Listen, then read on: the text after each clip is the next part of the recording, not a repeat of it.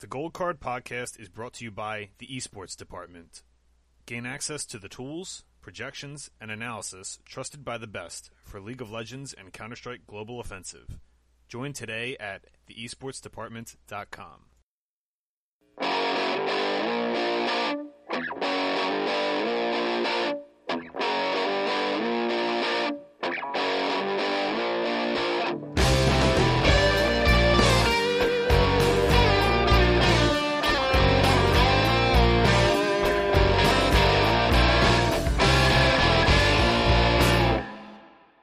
Welcome to episode 83 of the Gold Card Podcast. I'm one of your hosts, Vince Colati, at Gelati LOL on Twitter. With me tonight, the full Gold Card crew. We've got Josh Roberts at Roberts number 49, Good evening, y'all. Chris Chung at Prime LOL, Hello, people. and John George at the Esports Plug. How are we doing, everybody? All right, so we've got our first. I guess we'll call them our hot stove or free agents. You know, hot stove season free agency shows. Uh, there will be a couple of these during the off season as the news trickles in, but since we have the majority of the, of the lineups for specifically the Western leagues, uh, a couple teams withstanding, uh, we're going to be spending a lot of time on that tonight. Uh, we'll discuss a couple of the moves we see in the LCK and some in the LPL as well. So that will be the show for tonight. There will be more than enough in this one to fill this up, so I'm sure we'll have uh, plenty going on. But I figured before we get into anything and before I forget, because I will, anybody in the United States, happy Thanksgiving this week. Be safe, enjoy, um, enjoy some football on Thursday and everything like that, and enjoy your long weekend if you've got it. Uh, what you guys plans for Thanksgiving? Anybody doing any? You guys just everyone staying home? It's a real accurate Thanksgiving representation because we're taking diseases to other people and maybe infecting them.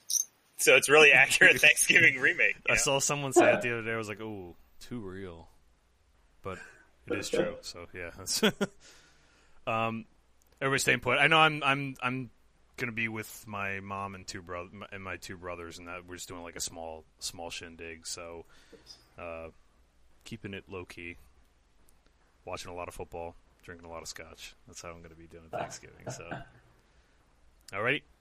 Um, any updates on the? Uh, so we, we started a new challenge over at the esports department too, right, John? Right? You want to any any updates there? Yeah, it's the uh, it's Wilson Challenge Part Two. We failed horribly the first time. We, Wilson uh, took some time off. He messaged me back this time and was like, "Look, I've been practicing. I've been in the lab. I want to get back and try this thing again." And so we started running the Wilson Challenge again. This at the moment we oh, we had three weeks to get him to gold four. He's like a career bronze. I think he's bronze thirty percent win rate on his main account, and we had to get him to gold four. Uh, at the moment, he's in silver four, uh, and like at 85 LP or something like that. And we have two weeks left. So we have two weeks to go from like silver three basically to gold four. You guys made some pretty Seems- good progress, actually. That's that's pretty good. I'll tell people if anybody hasn't been watching, it's been a real lesson for League of Legends players in like how to make yourself valuable. Uh, just like a little side thing, but like the first challenge that we did, Wilson played Hecarim every game. And when we started this challenge, he played Hecarim every game. And we have a combined like 30% win rate on Hecarim. Like I was basically not improving his Hecarim play at all. As soon as he switched to Vi, so that he had hard CC for team fights and he could, and he automatically did something every fight, we have like an 80% win rate on Vi over like 25, 30 games. It's just been a huge difference just because even if he's way behind, yeah, he can click R on whoever I tell him to Yep. click R on, and just that is enough to change us from like 30% win rate to 80% win rate. K I S S, right? Keep it simple, stupid. That's it. yeah. So just a lesson for league players. Sometimes maybe if you're failing, it might have something to do with what you're, what the champion that you're playing is supposed to be accomplishing or what they're supposed to provide. You know, my number one problem as a player. Wait, are you are you insinuating that Morgana Jungle is not the play here, or what? I don't know. I don't know what Morgana Jungle provides. I'll say I'll say this too. So uh, for those that don't follow the game uh, as closely, th- currently it's the preseason, which is when they do the major major changes to the game, and there's the item rework that's been live right that went live a couple weeks ago, and it's kind of the wild west right now, where it's they change a huge swath of the game. And it just everything's going to be broken and exploitable and, and all sorts of different things. But I will say, like, this is something I used to hate in the past because I was someone that would like solve the puzzle, find my lane, and stick to it. But like, I'm kind of enjoying just exploring all the different stuff this time around. So I've I've actually, despite losing a boatload of games, I'm actually quite enjoying uh, the item rework that's happened. I think it's kind of uh, it, I don't know. It, it's just neat. It's still I'm still trying to figure out like what's optimal, and I'm sure like over time everything will get figured out and solved, so to speak, and you know nerfed and buffed. But it's kind of fun. It feels it's like the Wild West right now. Yeah, I, I'm getting the feeling after playing for a little bit that like I, I didn't like it because I'm old and crotchety and I don't want to learn anything new. Same. Like I, I've already I build the same items on the same champions for five years and I don't want to change it. But uh, I, I I get the feeling the more that I look at it that like this probably I don't think is going to have very much effect on pro play. Yeah.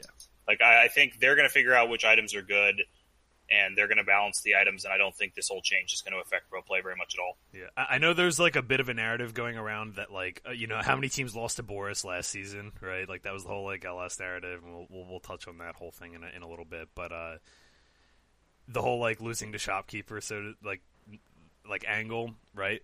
I think this was kind of a weird. Everyone was like, "Oh man, they're going to change all the items, so now Boris is going to be even more broken." But I think, and maybe this is delusional. I don't know. When they do an item overhaul of this magnitude, I would assume most teams and coaches are going to pay more attention now, so that I think there might be actually fewer mistakes, so to speak, like build mistakes and stuff than you know when we did in the past. Because right now, that's the focus of the game right now. So it could be like a weird blessing in disguise for teams that were losing to Boris a lot. I don't know. It's weird. It's just interesting, but I've liked it so far. It's it's neat. Um, they already did a visual clarification of some of the items because they all were looking the same for a while, which was awful for recognizing what people were building. They had like the same color schemes and everything was bad, but it's getting a little bit better, and I'm getting more comfortable with everything too. So I think it's uh, it's quite fun. If you have if if if you if you haven't played in a while and you you know want to jump into something fresh where nobody knows what's going on anymore, and you know want to see some weird stuff like AP Twitch, then feel free and jump in. It's a it's a it's it's a lot of fun right now. So. All right. Um, I guess we'll just get into this because we got we got a lot of moves to get into tonight. So, figure we'll start with the two the two Eastern leagues because their free agency just it, it's a slower developing time frame. I know specifically for the LCK, there's kind of like a lot of dominoes waiting to fall, and that's why because they start roughly the same time as the LEC and LCS do. Um, but there's a lot more like key pieces like you know, everyone's waiting for this player to decide where they're going before they make the rest of their moves, kind of situation. That that was what I I, I believe I saw. Uh, I think it was um, uh, Linda iCrystal, at iCrystallization was uh, talking about this, and I seen something else on Inven where there's a lot of teams waiting to make a move based on you know where this player signs or X player or Y player or whatever. So there's a lot of that going on, but there are some things we do know for the LCK. Uh, first of all, uh, Brion Blade, which is rebranding to uh, High Fresh or HY Fresh Blade. I'm not sure. Uh, it's a new branding. I didn't look into the pronunciation, but they are going to be rebranding to that, and they are going to be the new uh, 10th team in the LCK now that it's franchised, and that will be the franchised team. But uh, before, I guess we'll start there, right? Might as well because we're talking about them. Uh, the only people we have locked for that team currently are Chieftain, Mighty Bear, and Henna. Uh, she, uh, Mighty Bear specifically has been kind of a mainstay of the Korean Challenger scene. He's kind of been up in the LCK and down. He's played in the LCK a couple of times before. Uh, this is not the same Chieftain from uh, BLG. There's two different players, so I believe. Oh. Let me just double check that.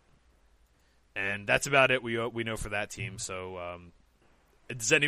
Why don't you guys take over the big one? Because Han- Hanwha made the big moves this morning, and we'll just go down for the rest of this list in order from there. So who wants to take that? Yeah, Hanwha trying to make themselves uh, a real contender here. Uh, they pick up Morgan from WE. um, Correction, that was the same chieftain. I'm sorry, I just wanted to correct Oh, myself. it- Okay. Because I know that Okay, there's, okay. there's another chieftain that's, I believe, a coach, and that's why I was like mixing it up in my head. So Yeah, actually, I actually didn't know that was the Yeah. same chieftain. Uh, but they, but Hanwha picked up Morgan from WE, Mir from Dire Wolves, Winter from Gen G Academy, Chovy and Deft being the important, uh, the big ones. Uh, Chovy and Deft going over to Hanwha. Kind of interesting because I feel like if I was Hanwha and I'm trying to build a new team, I'm not sure I get both of them. Like I think Chovy was kind of like a sweepstakes. Like anybody that can get Chovy is going to try to get him, and they should try to get him. Deft feels a little weird. Uh, I, I, don't know for this roster in particular, like whether it's Dudu, Vista, whether it's Mir, Winter, putting Deft with any of these guys seems a little bit weird. I don't yeah. know. I, I'm not entirely sold on this lineup as far as we know it so far. Yeah, I think a lot of people are are really excited about this lineup because they like for the first time in maybe the mm-hmm. history of ever, like Hanwha actually like making some big splashes, right? But I can't help but think that this. I mean, I don't know. There's a couple like I, I don't know too much about Winter. I know he's been he's played a lot in the developmental pro, like the the Korean system, I'll call it, um, and that historically has been a good thing. Like a lot of the players coming out of there are good, but Mir, I, I I didn't watch a lot of Direwolves this season, but it would be pretty cool to see an Oceanic player playing in, in the LCK. That'd be pretty wild, right? Um, so I don't, from what I remember, it was good, but like didn't really stand out good or bad to me. Maybe you know I'd have to look at that with a more fine tooth comb. But yeah, Deft I think we all said it a bunch of times, like, and we've talked a lot about Deft recently because we just had the World Championship. But Deft was maybe the worst player on that team, despite being the second best AD carry ever, top five maybe players ever. But he, I think there was a pretty strong argument that he was maybe the worst player on that Dragon X team, and I think a big part of why they were good was because Keria was just a monster and kind of carried him in a lot of games. He had some really underwhelming performances. He he wasn't bad. I don't want to say he was bad, but he wasn't like super carry deft like that we've like come to know over the course of his career. So I don't know if that was by design or or he just had an off year and he can you know recapture some of that here. But um, I think everyone's assuming oh they got Chovy and deft they're just going to be good and maybe they will be. It's certainly an upgrade over what they had. I think. Well, at least Chovy is. I don't know. I'm not entirely sure. Deft is because they had. You got to remember they had Viper and Lehends, so maybe it's, it's weird to let Viper and Lehends go and then pick up Chovy and Deft. Like, yeah, why don't you just pick up Chovy and keep Viper and Lehends, and then Chovy, Viper, and Lehends? You know, you're starting to get the Griffin gang back together, and you replace the other two positions. I yeah. think you're looking better than what we're looking at now. Yeah, it's it's it's weird, uh, and we're going to talk a lot about this. And I guess I should have touched on this before we dive into these. I'll, I guess I'll mention it right now. But we're only reporting stuff that we know that's official. And the other point I wanted to make, and I didn't type it out here, is we don't, unless it's very painfully obvious, we don't know the financial situations of all these teams. We don't know what's going on behind the scenes we don't know how these negotiations went. Maybe this player doesn't want to play for this team. Maybe he doesn't want to play for this coach. Maybe he doesn't want to play with this player. Maybe Viper and Lehends want to break. Like we don't know any of that stuff, right? All we can do is operate from you know the context that we have. But I agree with you, John. Like it looks a little strange that. I mean, I'm assuming Chovy just cost a boatload of money. Uh, I would assume.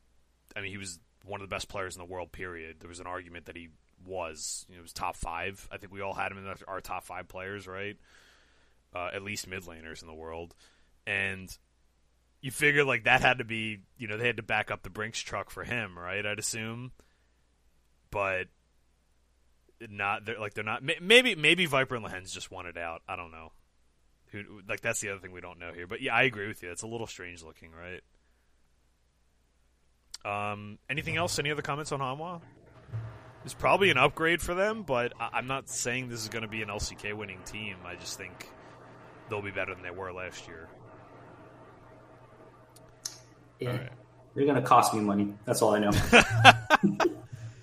well, how about Sandbox? Uh, so the only thing we know for Sandbox is that Dove and Gorilla, Dove and Gorilla left. Uh, Krakow, who was a developmental jungler, uh, joined, and they extended uh, Root, and then everyone else is still under contract. So presumably they're going to be marching back roughly the same crew of players maybe with a more solidified lineup this time around. I would assume it's going to be. Uh, I mean, I don't know. I always say that with this team, and they never. They always end up playing like ten people, so I don't know.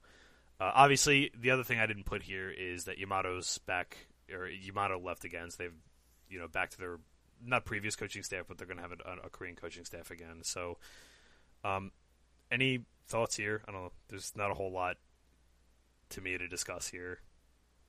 Yeah, I don't know. I'm trying to look at their roster to try to see how it looks without them. It's still kind it's, still it's still on Fleek and Summit and They still have Fate Fate's going to be the Instead middle of- of the full time instead of Dove, and then Leo and Leo and Root as possible bot laners, and then Kabbie support. yeah. Yeah, not not real exciting. It feels like a downgrade. Like we got to see a little bit of Kabbie last year. Uh, he didn't look uh, like insane. yeah. It wasn't like good or bad. It's just kind of like Yeah, it feels like a little, maybe a little bit of a downgrade for Sandbox overall, but it's hard to tell. It's yeah. really hard to tell. Also, there's I mean, there's still a lot of moves to be made in the LCK, so we can wait to see. Which is why we're going to spend less time on that than we are on the other reasons today. Um, Gen G, as of now, nothing official at all.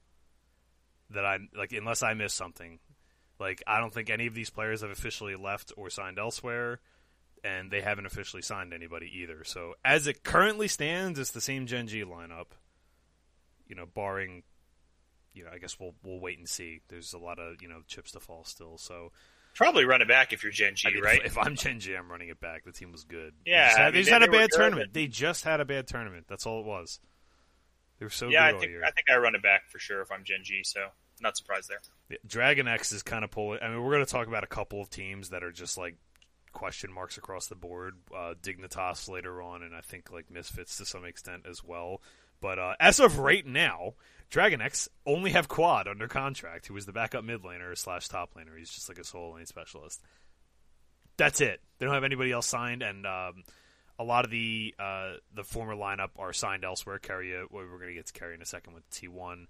Deft to Hanwha Life, Chovy to Hanwha Life, uh, and I believe Pyosik and Doran are still free agents. So, Pyosik's, I'm pretty sure Pyosik's still under contract. There was like a oh, A- door that I think I don't remember if it was Linda. he was or- taken. I mean, he was taken out of the database. So, I mean, maybe, Oh, was he? maybe Okay. something's going on. There just wasn't a story about it, but like, Uh, yeah, someone told some really really sad story about how like on the last day everyone was packing up their things and Pyosik like jokingly like pulled all their clothes out of their bags and put them back. It's like don't leave uh, me. I did read that. I did read that. but I thought I guess that must not have been. I mean, that could have been that. That probably did happen, and maybe like the next day he found out that he was gone too, or something. I don't, I don't know, but I know that there was something. It was taken out of the out of the base for that. So, uh, a huge question mark for Dragon X.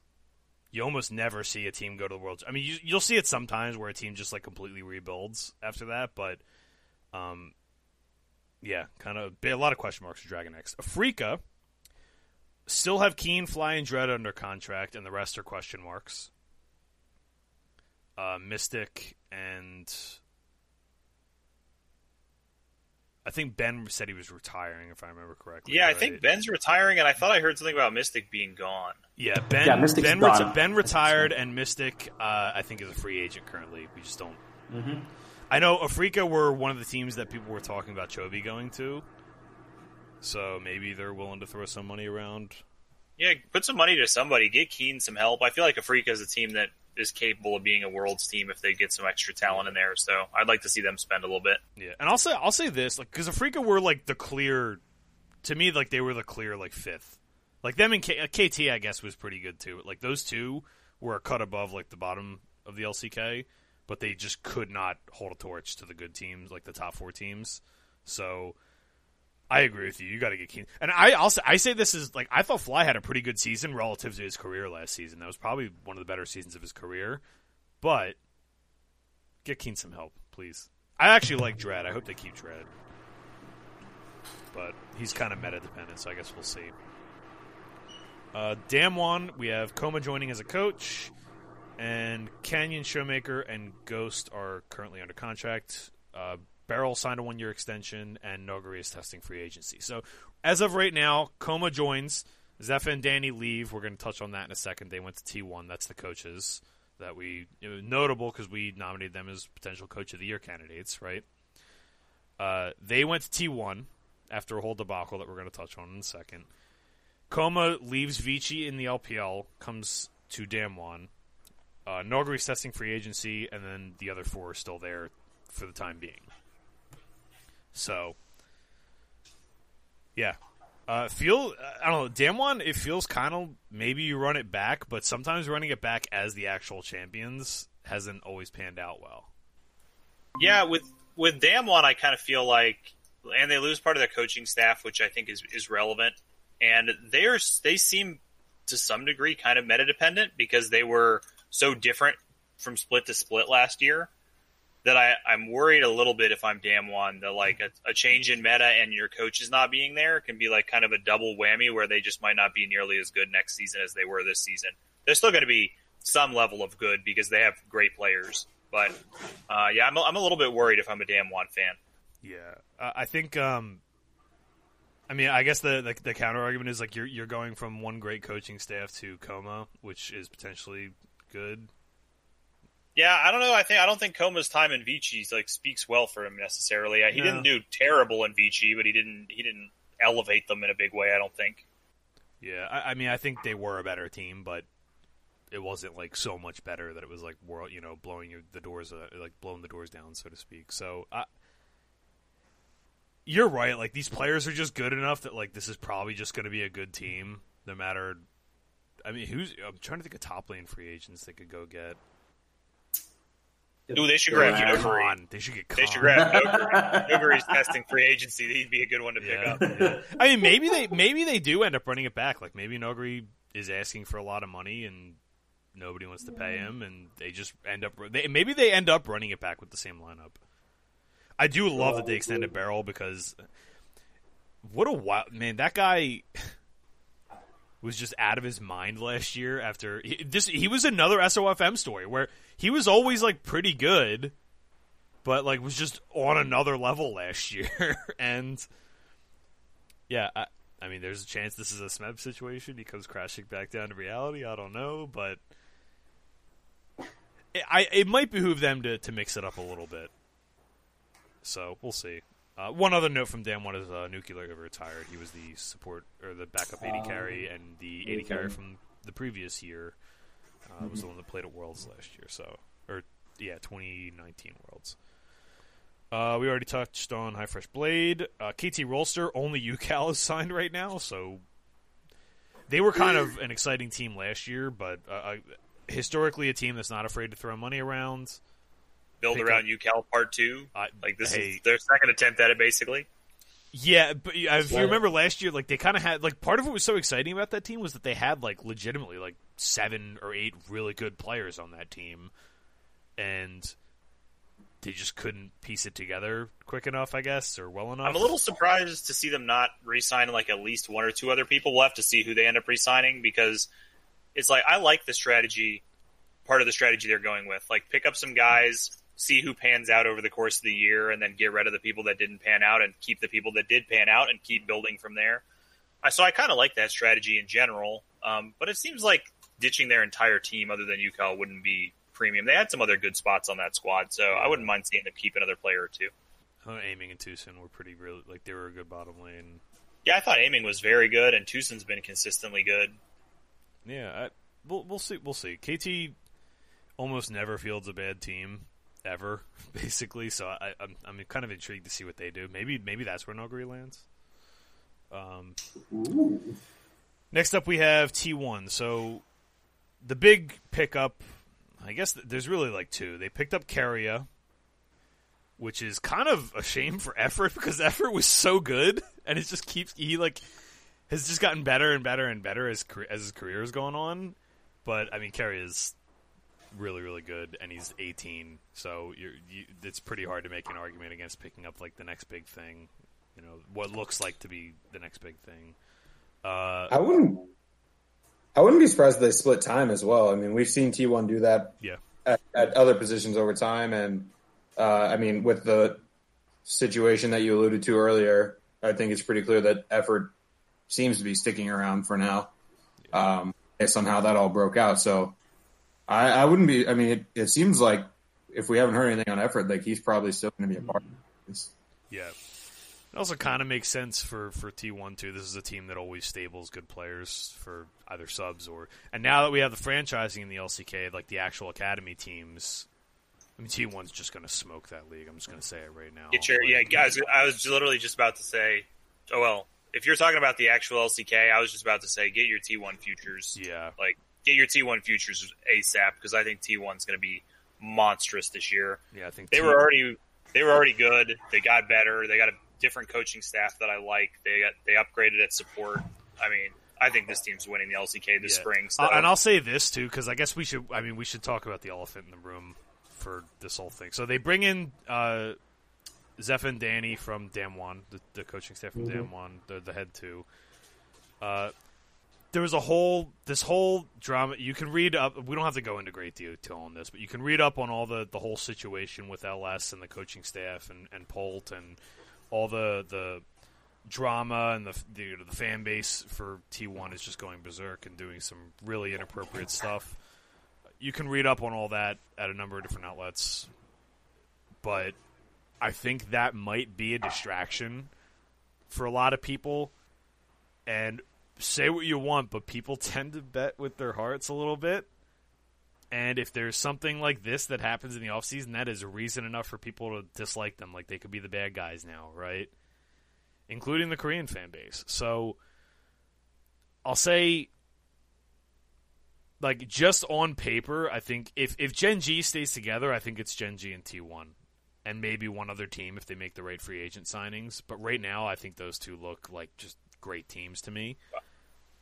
I think there's going to be a lot of value too because we usually see the the pre-season odds for the league open up based on who won last time or who's been most successful at recent tournaments and not take into account like free agent moves as much as they should. So probably T1. I don't think they're going to make T1 the favorite to win the league. I think they'll be like the third favorite to win the league or fourth favorite to win the league, and there should be some really good value there. So I'm waiting on futures for sure. I'll say this: uh, the few places that do have futures up, like they're very, very loose. Like it's just like, oh, world's 2021 champion. It's very, very far away, but you can get T1 14 to one. So I'll just say that. uh, I think that's worth a gander. Also, um, and then they extended Gumayusi, and so I- I'm assuming he'll see some time. I, I think what you said, like uh, we're gonna we're gonna see some roster shuffling.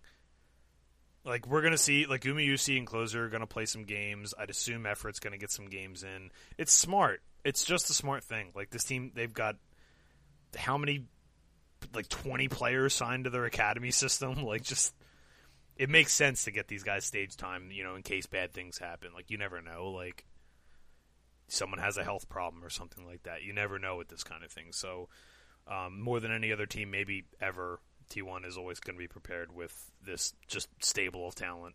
And if anything, they're playing, they're like jock blocking, right? Like they're keeping keeping all these good players away from everyone else. So, um, yeah, T1 look really really good. I mean, Keria is just an upgrade. I think Khan is going to be another year better. This team is like terrifying. So, uh.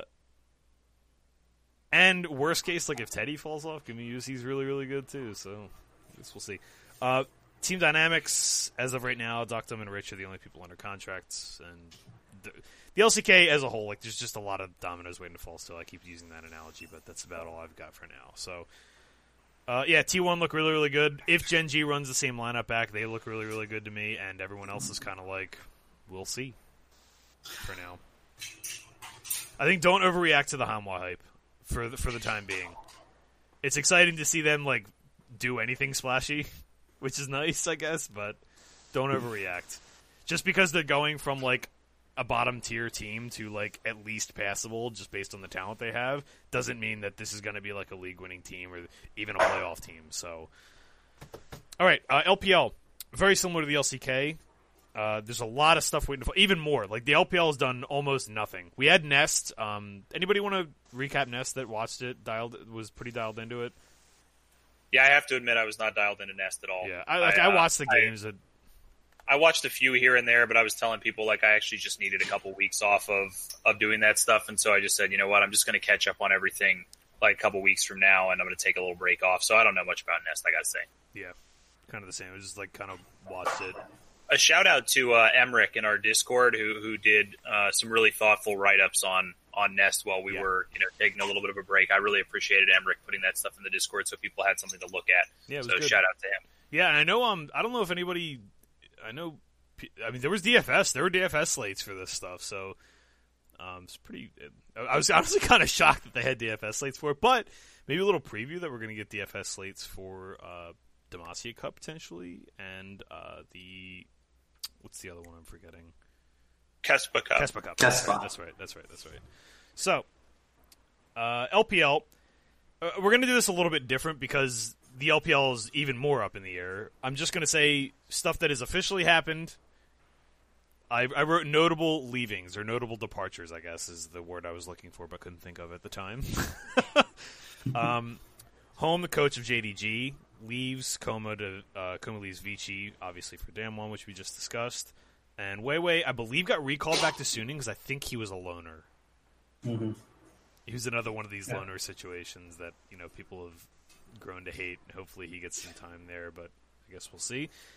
And then, other than that, uh, we just found out today that Scout and Scout re-signed with EDG, and Viper is now going to be on EDG, which is interesting for the prospects of a Hope, who I thought was a stud last year. The great North American top laner, Viper. Is that who you're talking about? The, le- the legend.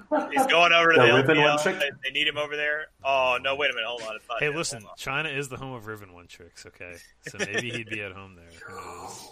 Now, this is obviously re-signing of Scout, or not? Yo, no, this is obviously Viper from the LCK.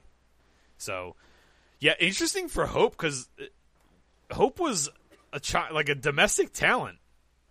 Yeah, he was very good. So I don't know if this is like a role swap situation or he just was demanding a boatload of money or I mean the other thing that's kind of looming over all of this is we don't know the LPL is supposedly going to potentially go to some kind of salary cap model. We don't know if this is happening for sure. We don't know the details of it. The basic premise is that there is a salary cap and that players will be graded and you can only have one like top grade player like we'll say like s s grade player.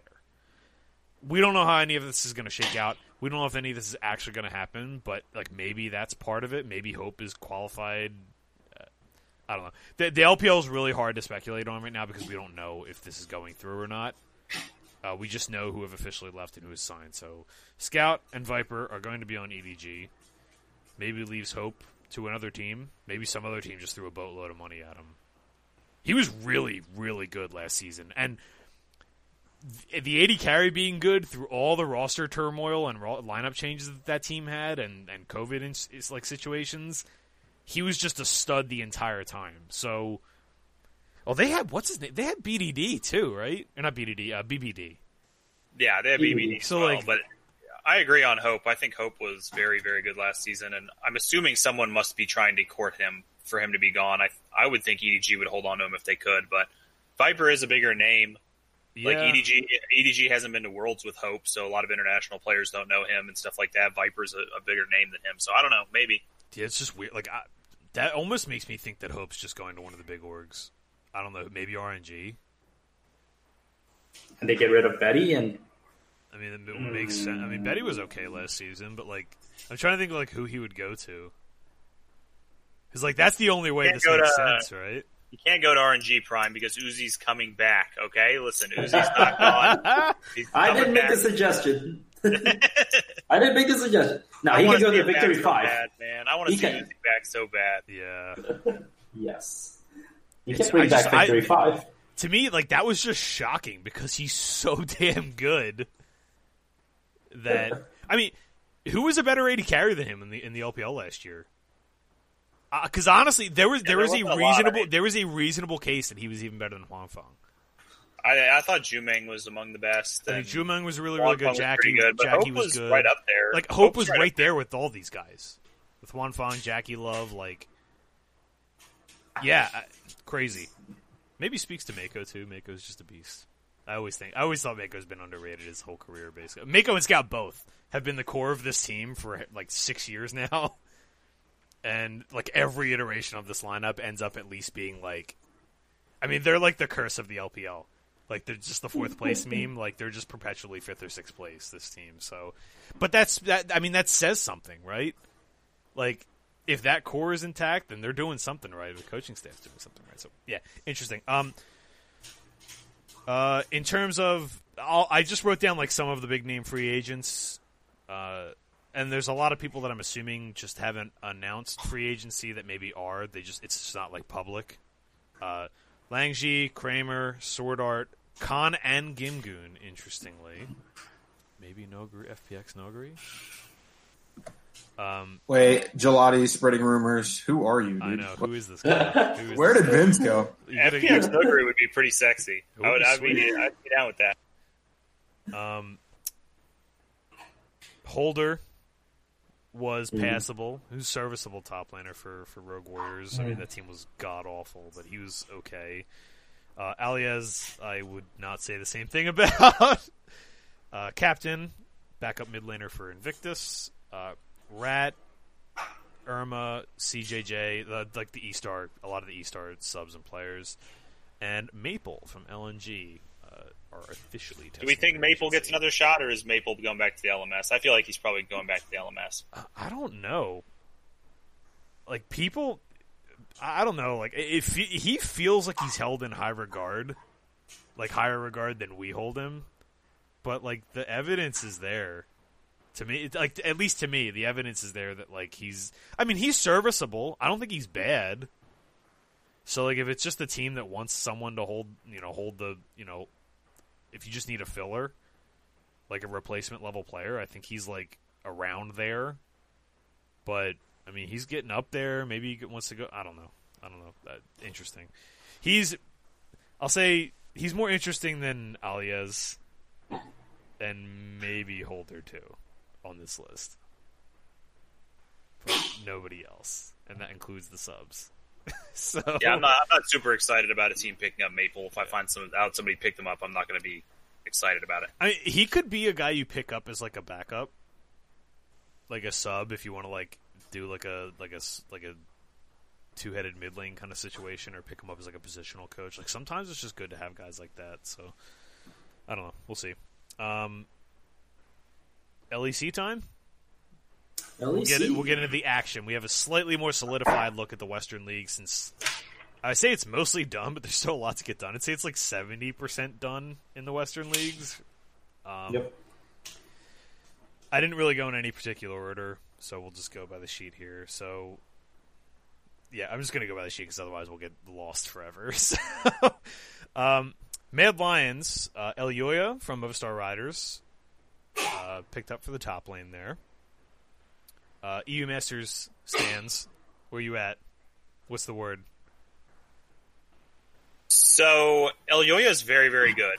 I do worry about Elyoya if it's jungle tank meta. I don't think jungle tank meta fits him at all. If if we're still playing Graves in spring, if we're still playing Nidalee, those kinds of champions, I think he's like an absolute monster on those champions. But I'm a little bit worried if we're playing Sejuani in spring. Uh, I'm a little bit worried about Elyoya, but he was very, very good. Um, I think it was a smart pickup. He probably was very cheap and he was very, very good at the EU Masters level. One of the best, right there with Tinks, is one of the better junglers Also, that s- exists at also EU Masters. Spanish, right? Yeah, so I think he's he's a great pickup. I, like I say, I'm a little bit worried if the meta changes a lot because we've only ever really seen him be great on those kinds of champions. So who knows what happens if it switches somewhere? But feels very on brand for this team in a way. Like the the, the Spanish organization picks up the. Uh, uh, they're not. That's not technically their farm system, right? Like Mad Lions has a separate. Do they have a yeah, they have their own. They have Okay. they have Viper. Um, But Movistar is Yeah. a Movistar is a, a, a Spanish organization, so um, Mm-hmm. yeah, they play. What's the they play in the Spanish EU Masters League, which is SLO. historically which has historically had a, at least a couple of really really good teams in it. A lot of talent coming out of there. So Yeah, the whole Mad Ros- Mad Lions roster came from there. yeah, um, and then Shadow leaves. Did you? What's up? You didn't say uh, they that they got Armut, Ar, Ar, Armut or Armut. Oh, Armut. Oh, down. Armut. Mohammed Ooh, from the that's right. TCL. That's why Yeah. they replaced Orome with yeah. I knew I knew I was gonna miss something in all these. I, had, I don't think I've missed anything yet, but I, I knew I was gonna miss something. Uh, Armut from the TCL uh, has multiple world appearances. Uh, has been just a stud in that league for years and years and years. Has always shown pretty well at Worlds too, so that's a nice pickup. I mean, I, I didn't think Orome was that bad last year, but he was. I mean, uh, there's a pretty good case that he was a weak link on that team, right? Yep. Yeah. uh, same exact thing. Like I didn't think he was terrible, but if you had to pick which one was the worst, I think it was it was him. Yeah. So, um, I mean, Armut uh, is like a veteran veteran. He's been playing for a long, long time. So this could be good. This is his first shot at the big, the, the I would say the big leagues, but like the TCL. Don't disrespect the TC, specifically the TCL, and now like I guess the PCS as well. Well, what used to be the LMS. Like, don't disrespect these players because historically those two leagues are the best of the rest. Like they're the best of the the the wild card region teams or the smaller region teams or leagues. So um, he's been a mainstay in the TCL. He's been an absolute monster for basically his entire career there. So I'm, I'm actually kind of happy to see him getting a shot, which is which is cool.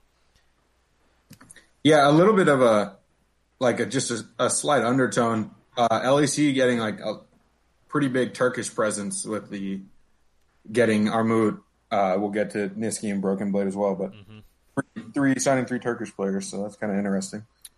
Pretty sure I forgot Broken Blade on here too. I got to write that down. Um, Fnatic next. Um, Nisqy joins from Cloud Nine. Uh, Nemesis, I don't think is officially out yet, but No, he's but- probably out, right? You can't start him and this. You can't. You just can't alternate both of them. Uh, and then obviously, Reckless leaving for G2, which we're going to touch on in more detail in just a second. So, as it currently stands, Fnatic still need an AD carry, I believe. They haven't signed anybody or announced anything yet. It uh, th- their Twitter hasn't announced it, but it's just like a lot of the other ones where the Twitter's not announcing it until a week later. Fion announced it, as well as uh, yeah, as well as Bloop and Yeah, Oh. it seems pretty well known at this point that it's upset unless something goes crazy wrong. Yeah, so it's looking like upset then. So, I mean, how's this team look? I mean, I think upset's very, very good. So, I kind of It's just- this is an upgrade. I feel like it's just a worse version of last year's team. I don't know about that, man. don't I think. Nisqy. I think Nisqy's Nisqy, better than Nemesis, but I do too. I'm not a big. I'm not as big of an upset fan as some people. So I would say upgrade mid lane, Well, downgrade. I guess I'll say this to you then. Like, I guess you, we'll play devil's advocate on this. Like, were you that big of a fan of Reckless either? Yeah, I, I liked Reckless, but another thing I think that's important to remember is that like Reckless and Hylissang have played together for a long time. Yeah, that's true. We don't know how Upset and Hylissang do. It's I could definitely see somebody who wasn't used to playing with Hylissang losing their shit at Hylissang. Yeah, that's true. Like, that's, that's, that's just plays the way he plays, you know. Um, so I don't know. I think probably this team will end up slightly worse than last year, but I, I don't. I wouldn't. I wouldn't be surprised if they're a little better. I just don't think they're really going to compete anyway. I don't think anybody's going to compete. Yeah, I mean, I do see July's point. I mean, I so the the way Nisqy played with her, like if if he does the exact same thing with Selfmade, that's you know much much stronger. Um, I'm just not certain how well that will be able to like like how will he? I don't know. It's just like they're not going to beat G two. I guess is like I, I just don't. Yeah, but like they look like They the got- best team besides that, right? Yeah, I guess like again they're going to be number two, but like it's like they literally they got Dollar Tree Reckless in upset, and they got Dollar Tree Caps in Nisqy. So it's like okay, cool. You're still It, it seems like I think It this seems team like they're looks kind of- good. they they look good enough to be like second or third. I just I just don't think they're going to compete with G two. I'll say I give a lot of credit to the LEC because the LEC really seems to have decided to to commit to rebuilding. Like I think Fnatic will definitely be like a top three or four team because most of the teams in the league seem to have kind of accepted defeat that they're not going to beat G two right now and that they need to just develop talent. And there's a lot of teams that went out and picked up like young lineups that I think can develop really well Yeah. but they're mm-hmm. they're probably not going to compete with this Fnatic lineup. So Fnatic should be like a top three team. I guess um we should probably just touch on this. It was kind of a bigger picture point I wanted to touch on with the LEC anyway, but do you, are you part of me is okay with the whole idea of rebuilding. The other part of it and like I Josh, was it you that we were talking about this in Discord the other day? About how is it right to just go into rebuild mode because you can't beat G2?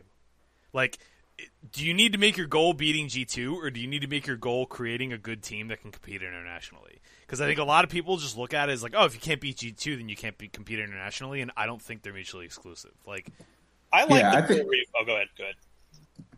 Yeah, I mean, so I, I think it should be the latter. Like, I don't think domestic titles should matter to anyone as much as they seem to.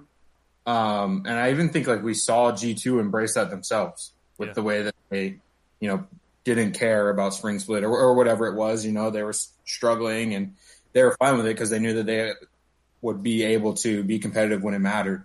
And I do think that that's, you know, what's more important is like, okay, I mean, look at, uh, Suning, right? Like, Yep. who cares they got third in the LPL? They got second in the world, dude, right? look like, at Rogue. Rogue, I like they didn't get out of groups or whatever, but I thought Rogues looked they looked good at Worlds. yeah, but it's like, so Rogue won the regular season title and then Mhm. Didn't get out of groups at Worlds. So like, I guess that's kind of bouncing it back to you. Like, are you, is that, I, I guess I guess my, my whole thing is that you don't need. I, I I'm just like this conversation is coming back to me now as as we're talking about this, but somebody was making the point of if you can't beat G two, then like essentially like why bother? When I don't think that should be the case at all. Like you should just be Here's- trying to build. Oh, th- you know what it was? It was should you build with trying to beat G two in mind? Like you know how in the NFL you'll have teams that are within a division clearly try to build in a way to win their division games because they play the division games twice, right? If the other team has a stud wide receiver, maybe it's worth maybe going after that free agent cornerback that you can you know try to blank that guy out, so to speak, right? You see that kind of stuff all. Oh, this team has a stud offensive line. I guess we need to bolster our defensive line like through free agency and the draft, right? They don't like to say it, but it's hundred percent something that they do. I don't think See, to me, the difference is it's not in, the NFL. You have to play that you have to play that team twice. You can make the argument that in the you know in, in League of Legends you have to play these teams domestically, and your best route to Worlds is through a domestic title, right? Or to play well enough to get a high seeding to put yourself in a position to. There's a lot of people saying like, oh, like if you can't, if you don't have a better mid laner than Caps, then you should start trying out new people. And I don't think that's the case at all. I think you should just get like good. That that's where the whole conversation stemmed from. I was like, Let me let me argue for the full rebuild. Let me argue for the full rebuild because I don't I'm a disagree guy. with that either. But go ahead. I'm a guy who kind of is on the train of like, if you can't beat G2, you should rebuild. And part of the reason for that, for me, is it is way more treacherous than people realize to try to be like the rogue in this scenario. Let's say, like Rogue's a team who's putting together a team that's that should compete, probably won't beat G2, but should be a playoff team, maybe could be a world's team. But the problem is to do that, you have to spend some money because you got to get some good guys and you're but you're not putting together a roster that's likely to come first or second. So you're going to be right on the edge of being a real competitive team. And if even one team just jumps up and surpasses you, then suddenly you spent a whole bunch of money and didn't get any good new young guys, and you're still not a like you're still not a world's team. Like all it would take, you know, is some a couple of these vitality guys like really improving and becoming like much better this season, and suddenly a team like Rogue might not even make the you know top four, and they're not even going to Worlds, but they paid Odoamne and they paid Larssen, they paid Hans sama, and so I think it's really treacherous being like one of those teams that knows you can't win, but or probably aren't going to win. Obviously, you you could, but who knows you're not likely to win, but you're still going to try to compete to be a top team. Yeah. I think that's a really treacherous path where if you go out and just pick up a roster like what SK Gaming has picked up here, which I'm not the biggest fan of their roster, but it's a it's a roster of that where they're saying we know we're not going to compete this split. Maybe we can compete two splits from now. I think I just prefer that to being like let's pick up a whole bunch of B B level guys and hope that we come third. I, I just thought uh it's just so easy to get knocked out of that third place spot and be completely irrelevant and having overspent and so that that's my argument for the full rebuild. I do think it's it's kind of this interesting because like there's there's obviously merits to both, right? Like eh, that's why like I don't think any side is either like is necessarily wrong or right in this situation. I just think it's always a fascinating conversation to have where like I mean I guess the, I mean one of the counters you could make to that is like oh one of these teams could overperform, G two could underperform. Nobody wants to think Mhm. about that, but No, no. these guys are, you know, pretty far into their careers. I would say as good as they were last year. I guess this is a pro G2 argument in a weird way, but like G2 were like clearly worse than they were the year before and still top four Worlds. So and the game and they had all the stuff going on over the course of the year with them. and they still top forward worlds. So maybe that's telling enough that maybe they bound, maybe they're even better next year. But to me, I, am trying to remember the name of it, like uh, like fragility, right? Like they could just as easily, like two, maybe one or two of them fall off a cliff this year, or they're just like replacement level, and all of a sudden, you know, they're still going to be good. But yeah, I, see, to me, like I, I look at Europe. Um, I guess we should just cover the rest of these teams, right? Because I, I, to me, like Fnatic and Rogue, I I could see Fnatic and Rogue winning the split. As G, as, as I mean, G two is going to be favored, but I wouldn't be surprised if either of those teams won.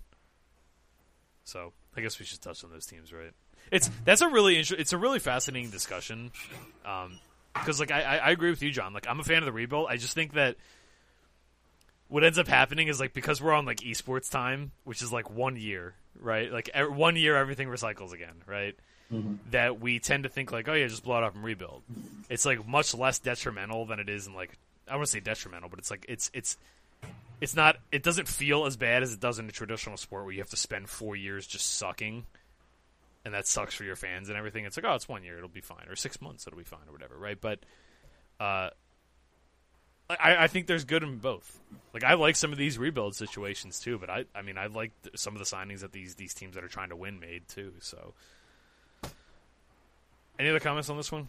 This is a pretty. I mean, we could talk about this for a while. This could almost be like its own topic. Yeah, I would just say like I think a rebuild is okay in a vacuum, but like it's not a good experience if you have eight teams rebuilding and two competing. Yeah. Uh, like that's just not really great for anyone. And in terms of like uh, the organizations in general, like they're always going to lean the side of rebuild, right? Because they just don't spend as much money. Mm-hmm. With, like, so you're you're overly incentivizing like good players not getting a chance to play in certain cases that we've seen in the past, even yeah. in other regions where, you know, you're. I know Gelati, you're a big fan of like the old man, old man League of Legends players generally, right?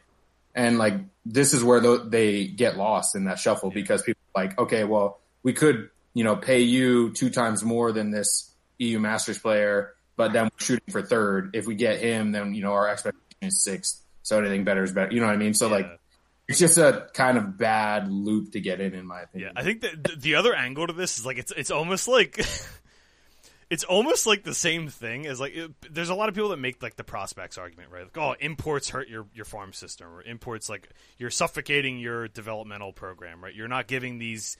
I mean, everybody always points to North America for this, right? Oh, by importing all these European and Korean players, you're not giving your domestic talent a chance to to blossom, right? I mean, you could also make the same argument, like if if it ends up becoming so ahead of itself. Like the meta, like the, the the organizational meta becomes so ahead of itself that like it's just always rebuild. If it's not like promising young roster, then it's no good. Then you're gonna have a whole bunch of like solid quality guys that are probably better than these like than these rookies. So that, like at what point, like yeah, like it's like you were saying, it ends up creating this weird loop where it's like you're you're cha- you're chasing like first place instead of just good. Yeah. Well, and the other the other issue I'll just mention quickly, in my opinion, is that I think if they're committing to it and like actually developing talent, it's one thing. But you have like Mad Lions, a team that way overperformed their initial expectations. Full rookie roster got top four each split, went to Worlds, didn't make it out of play-ins, okay, and then they just cut forty percent of the roster. Yeah, like, that's not you know I mean that's not a full rebuild. That's not you're, yeah exactly. You're leasing someone for a year. So like, uh, if you're actually committing to it, you know, um, and developing these players for a long term, then I think that's completely fine. But if you're just going to keep swapping in a bunch of these, you know, similar level type of players mold, I just don't really agree with that. Yeah, I, I think kind of looming over this entire, you know, digression here is the LCS and LEC format, the short format, the 18 you know, essentially there are nine best of twos split over eighteen, you know, over nine weeks or whatever. Nine right? Weeks. The the mm-hmm. eighteen single games in a season, thirty six games total besides playoffs. Is that enough time to develop players? Right. This is a yet again a pro best, even best of twos, like a best of three, like best of two, best of three argument. Right. You get a bigger sample size. Maybe I mean, there's a reason that, like, I mean, obviously, besides the numbers, there's a reason, like, a lot of these Eastern organizations have these insane farm systems, and it's because they will give these guys stage time because they can, right? Now, there's an argument there, too. Oh, well, is that the most competitive game if they're just starting subs once they clinch playoffs or whatever? But, like, to me, it's, like, you, ideally, like, you could make the argument either way based on that evidence, but to me, like, I'd rather see I want to see seven games out of this guy. It might not be a great sample size, but it's something, right? Whereas if you're just like throwing like like what's his name? Uh, name like an L like an L like an LCS Academy player that's like promising, right? Like I know people like King, Yeah, King. Niles, like all these King. guys. Like I'm a huge Niles fan, right? I think he's going to be a monster, but there's a good chance he just comes into the LCS and it just doesn't work, right? Does that just mean like we quit on him after six months? So I think that's kind of looming over this whole thing too. Is that these LCS teams aren't really they're they're incentivized to go all in or all in the other direction and not a balance of both, which I think is the best thing you could do, really. Because I think there are a lot of situations like like John. I think there's a lot of situations where it is right to just blow it up and start over, like start fresh. Like it's just better to do that. And I think there are a lot of like you know quote unquote like washed up veterans that really are past their prime and they're just like serviceable at best. And you should probably be starting seeing what you have in a prospect over playing that person, right? But I I think teams go too far in both directions. Some teams go too far in, in the rookie direction. Some teams go too far in the veteran direction, right? So I think it's kind of like it's really hard to tell in the in the Western leagues because they're not in like there's not enough of a sample size to get a taste of everything, right? Like what do we see from um It's it, this is a GM thing though, right? Yeah. Like you have to watch their scrim games. You have to watch how they're interacting with the Yeah. players. You know, they've seen a lot more than 18 games from a guy. yeah obviously No. yeah obviously than we you know than we have for sure. In theory, picking up a rookie and letting him play one full season or whatever, you should get a pretty good idea Yeah. from everything, not only the stage games, but Exactly. everything else that happens with him, whether or not he's going to be a good fit or whatever. Yeah. So I mean, in that way, it, it doesn't look that bad to just like blow it up after a year if you know. I mean, especially if you know that these guys were like playing at their ceiling in stage games or something like that. Like we don't know. Maybe Mad Lions are just getting dumpstered in scrims all year and just like we're studs on stage somehow. We don't know that. But yeah, all this stuff's like really really interesting. Uh, it's like we got totally bogged down. Huge digression, but I think that was a good conversation where we leave off. Astralis. So Origin rebranding to Astralis. For those that don't know, Origin was owned like the the parent company was Astralis, which is a pretty famous esports organization, most most famously from Counter Strike. Yeah, probably the best Counter Strike team of the last like three years. Yeah. Um I I won't say like historic org, but like modern historic, I guess, like past Yeah, like, five that's a good 10 description. years. Modern historic. Yeah, modern day, like modern era. I guess like yeah, global offensive, right? Like maybe the best global offensive team. One Yeah, of them probably of right all one of them of all time, I guess, right? Yep. Um, they were the parent org. They just didn't re like rebrand the whole thing. They were like Origin was like over like they were underneath that umbrella, and now they're just totally rebranded, like renaming to it. So they're taking a strange approach that I know some people have taken objections with, but it's like kind of a blend of the the veterans and you know rookie uh, concept, which historically has worked out pretty well. So we're gonna have White Knight, who we've seen a little bit of before. Uh, Zanzara, same thing, we've seen a little bit of. Nuke Duck is back. Really, really bad last season. A lot of people are criticizing them keeping him of all people because he's the only returning member on this roster. Jes- uh, Jeskla and Promisq. Uh, so Oh, I- all these all these young slash rookie players are players we've seen before, but they are younger. We've seen some good from most of them. This is they're an interesting team, right? They're they're interesting, but I I really don't like this roster for a few different reasons. I don't like it because I think that there are a couple guys on here that have the potential to be really really good players, and I think this roster is not going to do them any favors. Like I actually think Promisq is quite good. Promisq is Um, very good. I agree with you.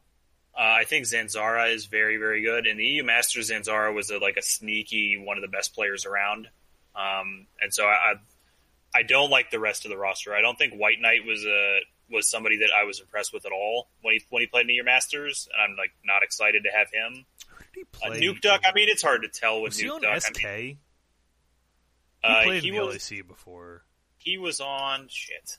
H2K maybe. It was like one of those teams. when he was on here before. Yeah, let me see because it'll annoy me if, if we don't look it up. I can't. Because I remember. which remember team he was like a think he was solo queue UOL. superstar. Yeah, maybe he was on UOL. Yeah. but let me just double check. That's who it was. I'm pretty sure. Yeah, you're right. Yes, It UOL. He was he played on UOL a few years Yeah, ago, and then UOL. Masters. He played a lot in Masters. Um, I'm not a fan of him. Nuke Duck, you never know, but if his trajectory continues, you know you're not excited about that. Yeah. And Jeskla, I wasn't really excited about in EU Masters either.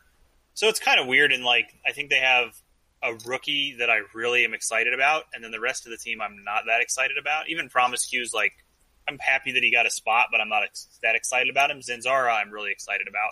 There's a there's So, a lot of pro, like pros and coaches and analysts that, that think Promisq is like legitimately good enough to be like a top five support. He just I think he's, I think he's pretty good. yeah. I, I, mean, this we'll isn't see. the worst. This isn't the worst strategy if the GM is thinking. I think a lot of times the whether the roster is good depends on why the GM put the roster together. Yeah, I'm with you. If their GM was thinking, like, I think Zanzarah is for the future, like one of the best, and I think Promisq could potentially be one of the best. Let's get him some veteran presence to get a little bit better, and then maybe next year we'll look at competing with a new roster. I could see this being an all right roster. I'm not excited about their chances of doing anything in the LEC, but if that's what they were thinking, I don't think it's that bad. Yeah, that's kind of like the that's like the whole thing like over this over the whole LEC, right? Is like if it feels anticlimactic. Like if if no one's gonna beat G two or I mean I'll throw Fnatic and, and Rogue we're gonna get to in a little bit into that conversation. If no one's gonna beat those three teams, then if, if it I don't say like lost cause, but it's hard to get excited, right? So yeah, I don't know. I, I kind of like this. I like lineups like this, where it's like a blend. I, I like the four and one. I like what Yeah. Vitality did last year. I like Cabochard and four rookies. Yeah, And then if all the rookies are good, then you have a great team because you already have Cabochard. And if not, then he's a veteran presence to you know teach Yeah. everybody and make everybody See, better. this this to me is is kind of it's like almost like a Korean model, right? Where you have like the like one or two veterans, you have like one guy that's getting a second chance, right? Like WhiteKnight getting a second chance here. Promisq to like some extent too. Um, and I guess Jessica too, but he's he's actually played a fair amount. And then you have like the the the star potentially star rookie, right? So I kind of like the balance of like all those different angles. I don't know. Th- this is pure gut handicapping here. I, I think this team's like sneaky good. I don't know if they're, they're not going to win the LEC. I'm not saying that, but I think this could be a playoff team. I wouldn't be surprised. Um, let's see. G two. Add Rekkles. Perkz leaves. Worlds. Rest of the Just team Worlds. is the same. How? What's the uh, line on G two to win the LEC? Futures minus three hundred. yeah, somewhere somewhere pretty close. I mean, you have to take into account that stuff might just not work at all somehow, or there might be some personal issues or something. So maybe like minus one fifty. I want 200. G two. I want G two to be absurd favorites to win this season. I want them to be like minus four hundred, and I want to take all these other teams. I want a little taste of all these other teams, especially in the spring. So, I mean, I mean, what else is there to say? Like, I guess, I guess, really, what's the? I guess we'll we should play like group devil's advocate here. What's the argument against G two? I kind of touched on this a little bit, but like, maybe one or two of them fall off. Like, it's mostly, uh, I think, uh, getting Mikyx and Rekkles on the same page. That's you're Yeah. gonna see maybe a few stumbles here and there, but hey, it's Caps and Rekkles again. It's fun. Uh, I mean, the meta was not particularly great for them this year. It took them a while, but eventually they did figure it out and looked pretty good in it. But I mean, they I don't think they looked good enough to win worlds at the meta. They just, I mean, obviously they were top four, so they're in that conversation, which to me is amazing because this is not the kind of game that like season like 2020 was not a good besides all the off-field stuff was not a good like League of Legends as a game like the way it was designed and implemented was not good for what G2 were good at and they still top forward worlds. So that's kind of like a weird that's like a pro G2 and an anti G2 argument at the same time, right? Like if it stays roughly similar, then I don't think that necessarily means it's a, is a good thing for them. But if they get better at it, also, then maybe it is, right? So Yeah, like what's the argument against G two? Like two of the players just fall off a cliff. I think it's uh what the I think I I, don't watch Go that much, but the concepts like IGL or something like that, the in-game leader, Yeah. right? Uh, my understanding is like Perkz is a pretty loud voice, regardless of where he's playing on the Rift, and also that Rekkles is a fairly quiet, uh, like kind of more keep to himself player. And we know from the past that Mikyx is also very quiet. I mean, they said they came out and kind of alluded to the fact that that's why they thought the Caps bot lane didn't work too well, is because Caps is more passive um, than Perkz in terms of comms, and Mikyx has never been a very vocal leader. Um, and then Bwipo was on some show talking about how you know Rekkles doesn't always you know demand resources, right? Like he speaks up, you know, when he thinks he should, but he, he's not always going to be the most vocal guy. So I think that could be. I mean, it's just one of those like kind of hidden things, right? Like you're losing the backbone of the organization and arguably the loudest voice on the team. Like it definitely could have some sort of issues in terms of just communication, which is you know a very very big aspect in the game. What's what like what is G 2s biggest strength to you? Like John, Well- what's G 2s biggest strength to you? Um, well, uh, uh, let me digress it into answering the last question because it, it they both go together. I think the thing that could go wrong for G two this split is IG syndrome. When Invictus Gaming had to change even a little bit of personnel, they suddenly fell apart because it was so important that the whole team wanted to play the same way and was so good at playing the same way that even just one, yeah, even just one person not playing the way that they wanted, like that the, the rest of the team was playing, made everything fall apart. Suddenly, the fight over the scuttle crab that they would always win, they were losing that fight because the person was two seconds later than they were supposed to be. That for me is the argument for what G two like could could look bad this season is if Rekkles is not on the same page that Caps and Perkz were as far as the timing. G 2s strengths are the same thing that IG strengths were when they won Worlds, and we could see that same thing happen, which is what I think their strength is. It's the synergy, the teamwork, the timing, making sure that everything is you know playing around the map together. So that's where I think it could go wrong, and I think it's what their best strength is. One word. Chemistry. Sometimes, yeah, sometimes The power of the power of friendship, friendship, that's right, Josh? Like, to me, that's the only way this like bar. I mean, even if one of them like collapses, I still think they're going to be good enough to potentially win the split. Barring like multiple players just fall off big time, like big big time. I think the only thing that takes this team down is like is just like chemistry, and I, I think that'll potentially be solved with time. But you never know. Like sometimes it just doesn't gel. Like we saw FPX, right? That was FPX's strength too. FPX had like a weird way to play and chemistry. They were just they were sharp. Like they were just on it. They were good at what they did, right? G two, like to me, that defines G two more than any player. Is this team is they're just weird. They're a weird team. They always have. They're maybe the weirdest team we've ever seen. Like weirdest successful team, I'll say. We've seen some weird teams before, but for how much success they've had, they're maybe the strangest team we've ever seen. And Yeah, I would say that's true. yeah, like you can't. We, we, talked about how like they just drag you into their games. Like you are playing a G two game, and that was what was so ridiculous about Damwon is that Damwon in three of those games just didn't play a G two game. Like they were like one of the only teams I've ever, ever seen dictate the pace to G two.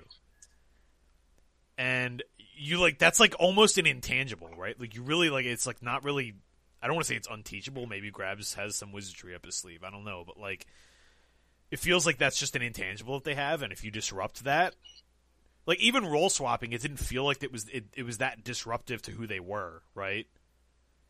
Like you could argue, oh yeah, sure, like Perkz wasn't a great AD carry, he wasn't as good as you know certain other AD carries in the league individually, but like it didn't You disrupt the definitely chem- it. yeah, like it Yeah. didn't disrupt the chemistry that much, right? Mm-hmm. So, yeah, th- to me, that's like the number one threat to them. Like, a- and if you think about it, like Rekkles is not very on brand to like that style, but we also just saw him go ballistic at Worlds. He's played with Hylissang before, so a lot, mind you. So I mean, maybe that's maybe he'll fit right in, but. Um, my yeah, that would be my concern is like old dog new tricks situation, and like that's it. But even still, like they they should be really really good. I hope Yeah, the they're only like thing- minus five hundred to win the split. I really do. I I I just, I just want to hammer everyone else just because the value is going to be sweet. Yeah, the one thing I just brought to mind was like G2 hasn't had a real ADC for like what two years, three years since Hans sama, Yeah, and Rekkles just has a different champion pool than what they've had these past two years. Um, he's more traditional in a sense, right? His ADC pool. I mean he's played some weird stuff, so maybe maybe that'll he right has. in. I mean, the Soraka. Okay, now he can pull off the Soraka. He Wow. plays the Kennen. The uh, yeah, the Soraka. Oh, he can bring back his Sivir too. So, yeah, I mean, maybe that's a maybe we're missing that part of it, but I mean, on paper, I mean, I mean, his team just looks insane. So I don't. yeah, uh, to me, like that's the only reason against. Like, that's the only argument against G two. Um, let's keep this moving because we got bogged down a little there. SK Gaming taking a sort of rebuild approach, mostly young. I like some of the players on this team. So we have Jenax, TynX, Blue, Jezu, and Treatz. Treatz going back to Europe. So Jenax, the only returning member here. I know TynX was super. You guys were a big fan of him from EU Masters. Uh, I liked what I saw from EU Masters as well. He was maybe one of the best players in that tournament last year. Uh, Yeah, I think he was probably the best EU Masters player, or at least in the top two or three. This is a I like this version of this rebuild more than I like the Astralis version of this rebuild because Jenax is like I think a really exciting player versus keeping somebody like Nukeduck. Instead, they keep somebody like Gen X, who I think is also still young and up and coming, but is very exciting. Um, I'm not sure that I think that Blue and Jezu are really that good, or even Treatz, but Jenax and TynX I think is a really good restart there. I think uh, I, I, these the team's not going to compete to win anything. I don't think, but I think this is like a decent rebuild spot here. I think you're a lot higher on Jenax than I am. I think he's okay, but I was really high on Jenax. Actually, I think honestly, I, I put Jenax not very far away from Alphari, which might offend a ton of people, but I, I didn't think Alphari was that good. I thought Jenax was very good. I'm not on the same page as you at all there. That's probably the hottest take we've had on the show so far. there you go, Kev. There's your hot takes. Write I that really one down. X. Okay. I- I mean, I thought. I guess I'll say this: like, considering he just transitioned to that lane and performed as well as he did, is promising, for sure. So, I mean, there's that. I think that. I mean, that's working in favor of him. I don't think he was bad by any stretch. I just don't think he was. Yeah, I'm definitely not as high as you on him, but I guess we'll see. Uh, yeah, this is interesting. I'm excited to see what TynX can do because he's he was a Josh got woken up by that take. Josh, like he was looking a little sleepy a minute ago. Now his eyes are wide open. He's wide awake, but he hasn't said anything. Is are you speechless, Josh? Are you I like. Uh, I mean, this team has no talent. are you going to tag TynX? They had one talented member, and he's gone. And this team will now be tenth for sure. So that is my ah, take. Oh, I see. I see. We didn't. I mean, we'll touch on that, I guess. So On this that- you want garbage to just organization you want to just address in the garbage Josh? league that is just absolutely worthless. And I hope that they literally lose every game, forty kills to zero. Where's your Thank? Listen, Josh, this is a League of Legends podcast. We're not talking about the New Orleans Saints, okay? We're talking about Ooh. League of Legends around here. Oh, maybe that's where he's going. Is he starting? A, is he the starting an American football career? is he going to be the new punter for the New Orleans Saints? They already have a punter. His name's Drew Brees. Ooh. Punts everything he sees. Dude, the reverse. Oh my god. I've got Saints futures. Just keep bashing them, John, please. please. Does, wait, so what happened to Zazee? I, I feel like I haven't. I don't know. Um, he might. I mean, he wasn't great, but I thought he was fine. Yeah, Yeah, he's, he's I- acceptable. I, could have I don't know re-signed who him this- rebuilding. I don't know who this blue guy is. But that seems weird. Didn't they bring Zazee in for just Blue. one, just summer? I know Blue from something. He was. He was. He Masters as well. Am I just like forgetting? I thought he played in like Turkey or something. Looking this up live on the air. Yeah, he did. He was. He was. TCL, yep. Yeah, he was TCL. That's what I thought. I, I like. Yeah, Fenerbahce. That's what I thought. Okay, I was gonna say I knew I'd like watched him a little bit last year, but yeah, I mean, Yeah, I just kind of there because Ozzy was only there for summer. They had because they had um, the bald dude Sakura back in spring when Jenax was still playing mid. Thinking about it, like Zazee was actually good. I thought he was pretty solid. Like, he's not caps, but like, and he was still like a yeah. Like if I'm rebuilding, why not keep Zazee? Like he seemed like he had potential for the future and stuff. I'm a little bit surprised they replaced him, but I mean, maybe it's just this. Maybe him and TynX didn't gel or something, and they knew they wanted to go with him. That's another one of those behind the scenes things. It's just a little strange. That's all. Um, yeah, I'm not a fan of this lineup. Honestly, I like Tinks a lot, but I'm this is just a rebuild lineup. Like I think next year in spring you could see this team be good once they make some more personnel changes and they figure out what yeah. they're doing. But I, I, don't like them at all this year, even though I really like their mid top or their jungle top duo. Schalke 04. We have Gilius, Abbedagge, Neon Limit, and I forgot to write it down, but Broken Blade is the top laner there. So thank you, Josh.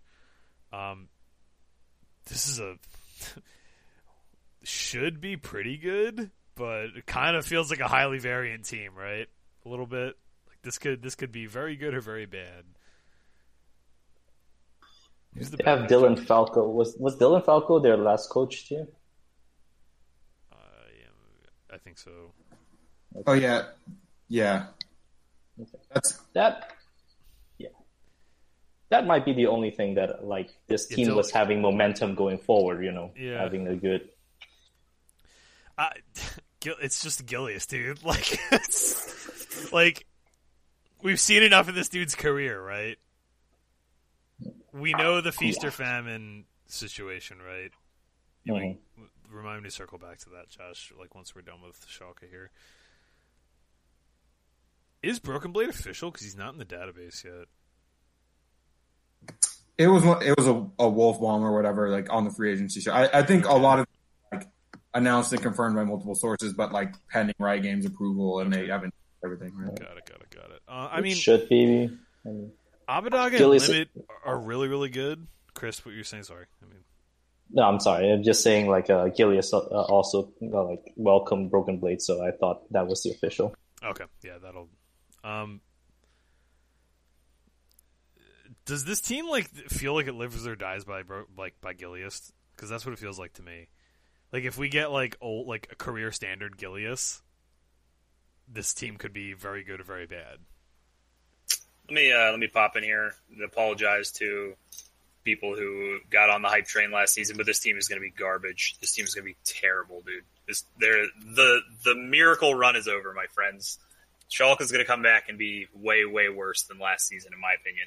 I, I, I really like Abbedagge and Limit specifically, but that's Abbedagge. So my thing with him is like we were we were pretty happy with him, like excited about him the the beginning of his time, and then he was not very good for a while. He was bad and then for like six months run, last year. And then when the miracle run started, all of a sudden he was like really good again, and like the whole team was really good. And I, but I just feel like now that the miracle run is over, people are more likely to revert back to how they were playing before the miracle run started. And I didn't think he was playing that well before the miracle run started. Yeah. He's kind of so, weird because like I, I don't think he's as bad as he was like for the mo like the majority of last year, but I also don't think he's quite as good as he was in his rookie year. But I think like if he can find like seventy five percent of his rookie year, like if he can be like somewhere in the middle, I think he's good. Like he's a very talented player and he's still pretty young. He's he's definitely not anyone on this team that I'm like most worried about. Yeah, I, think, I think I think, him and Limit I think are the best players on this team, right? Yeah, I, I think in general, I think this is like a bottom three team. I think we're going to see a big fall off from Schalke. If I can bet against them, I will probably. Yeah, probably the same.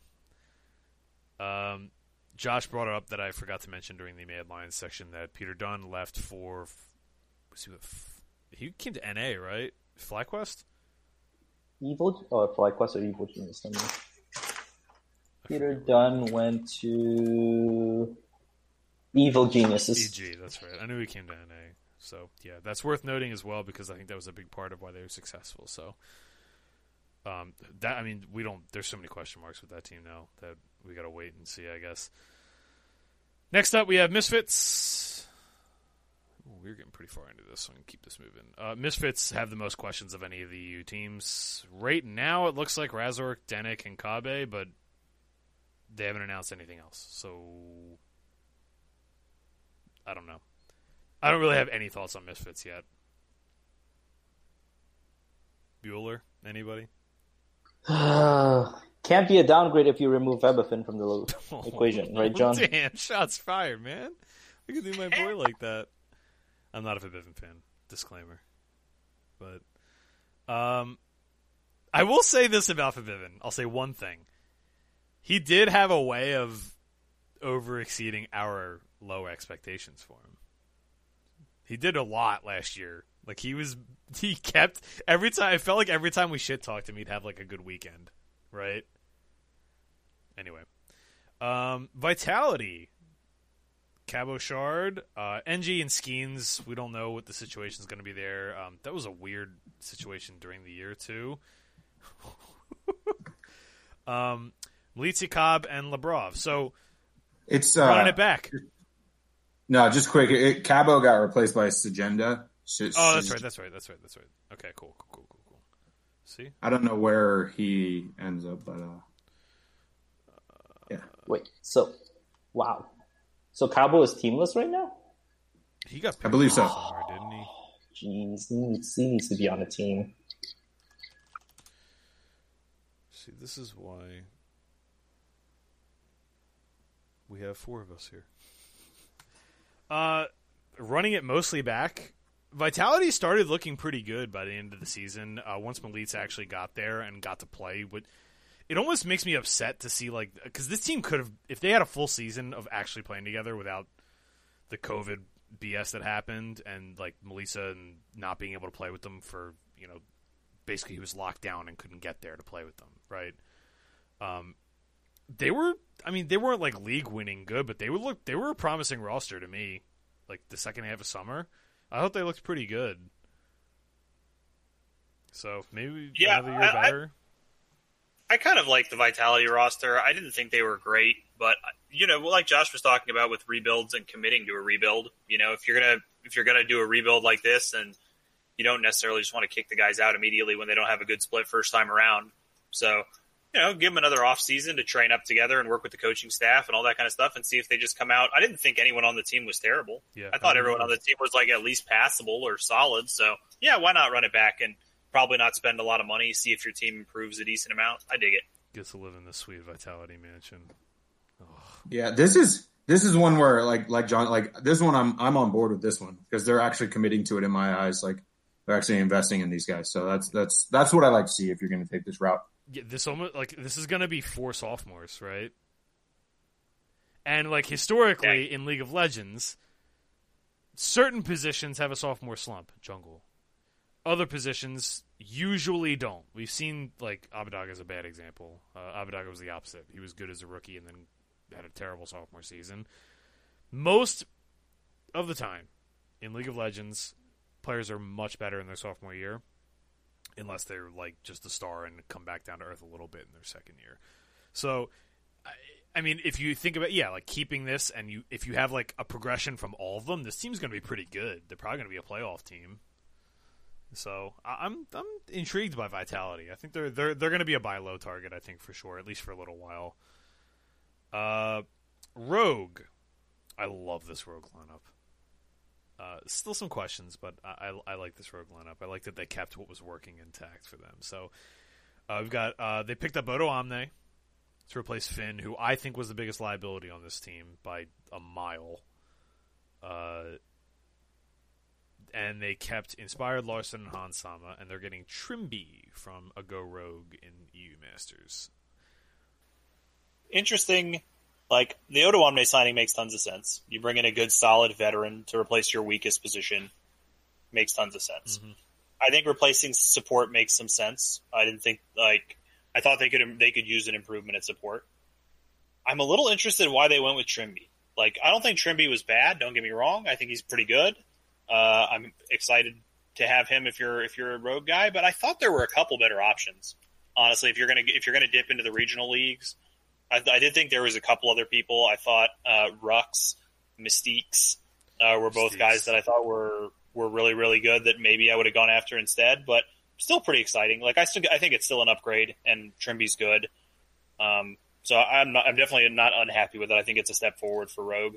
I feel like it, it, it's worth mentioning that like this is one of the few moves that stayed within the organization too.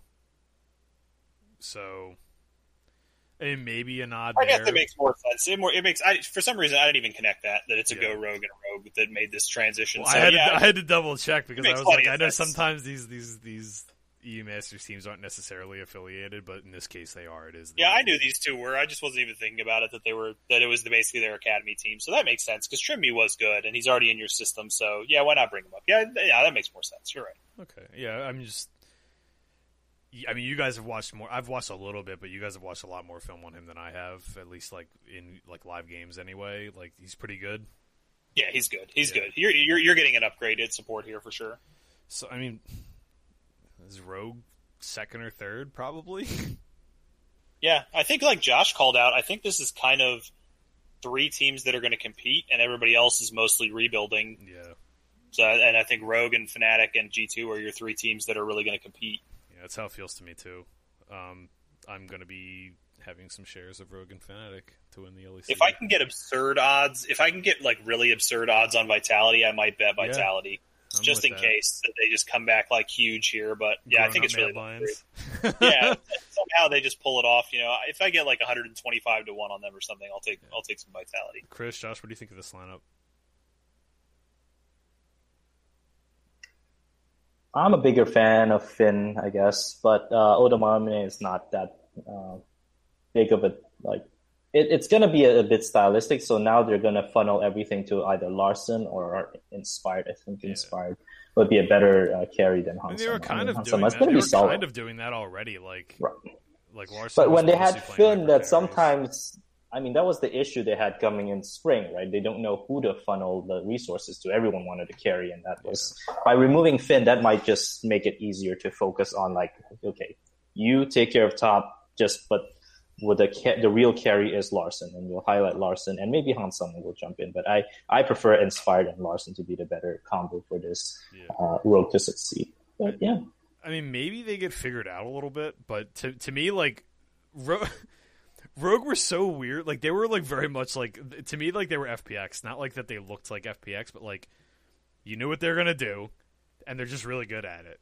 And like you knew what they were gonna do. They did the same exact thing every single game, and they did not get like they were figured out. People did the things that they were supposed to do to counteract it, and they just couldn't outplay it. So like maybe there's some degree of they get solved or people get better at playing against what they were doing but to me this looks like they just shored up their weaknesses and they don't have a liability on this team now unless Trymbi is just you know doesn't convert to the stage well or something like that Uh, I yeah, I mean, I think it's weird that they got rid of Vander. That's the only thing. Like yeah again, I don't know. It's just one of those moves that I don't think makes sense. Like, it's weird uh, sure, like maybe you can say there's a money angle. I know Ventura was saying we don't know everything that's going on, but like, come on, man. Like this, I, I don't know how you how you get rid of him after the split he put together. Like, it's just, uh, I don't know. It's kind of wild.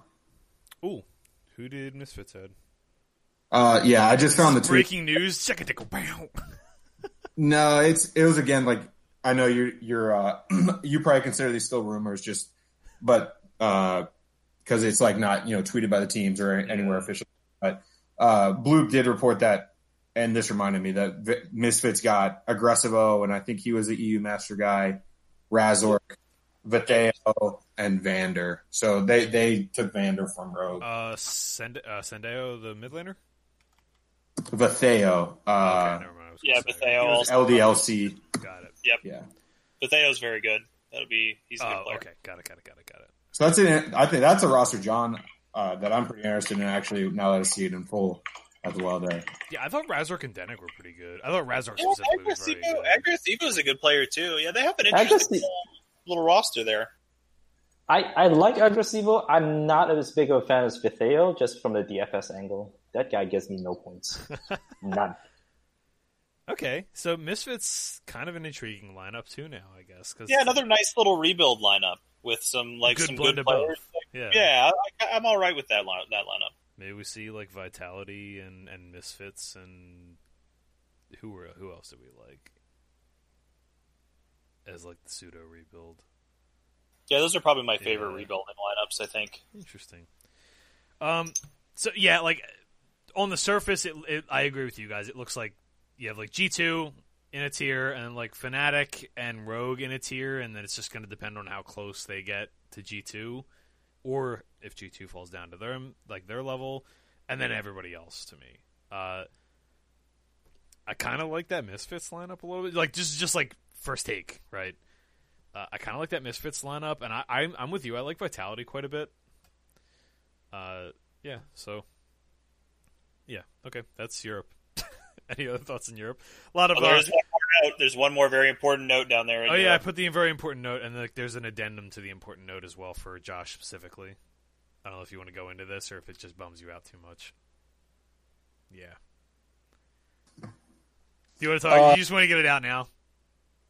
I mean, I, I've kind of been hitting at it, but like, just this region is just a little bit too concerned with rebuilding, in my opinion. And you're seeing really good players getting left off of teams. Obviously, the most uh, blatant one is Crownshot, in my opinion. But it would have been the same story if Upset got left off the team, which is what would have happened if Crownshot had gotten the Yeah. spot instead.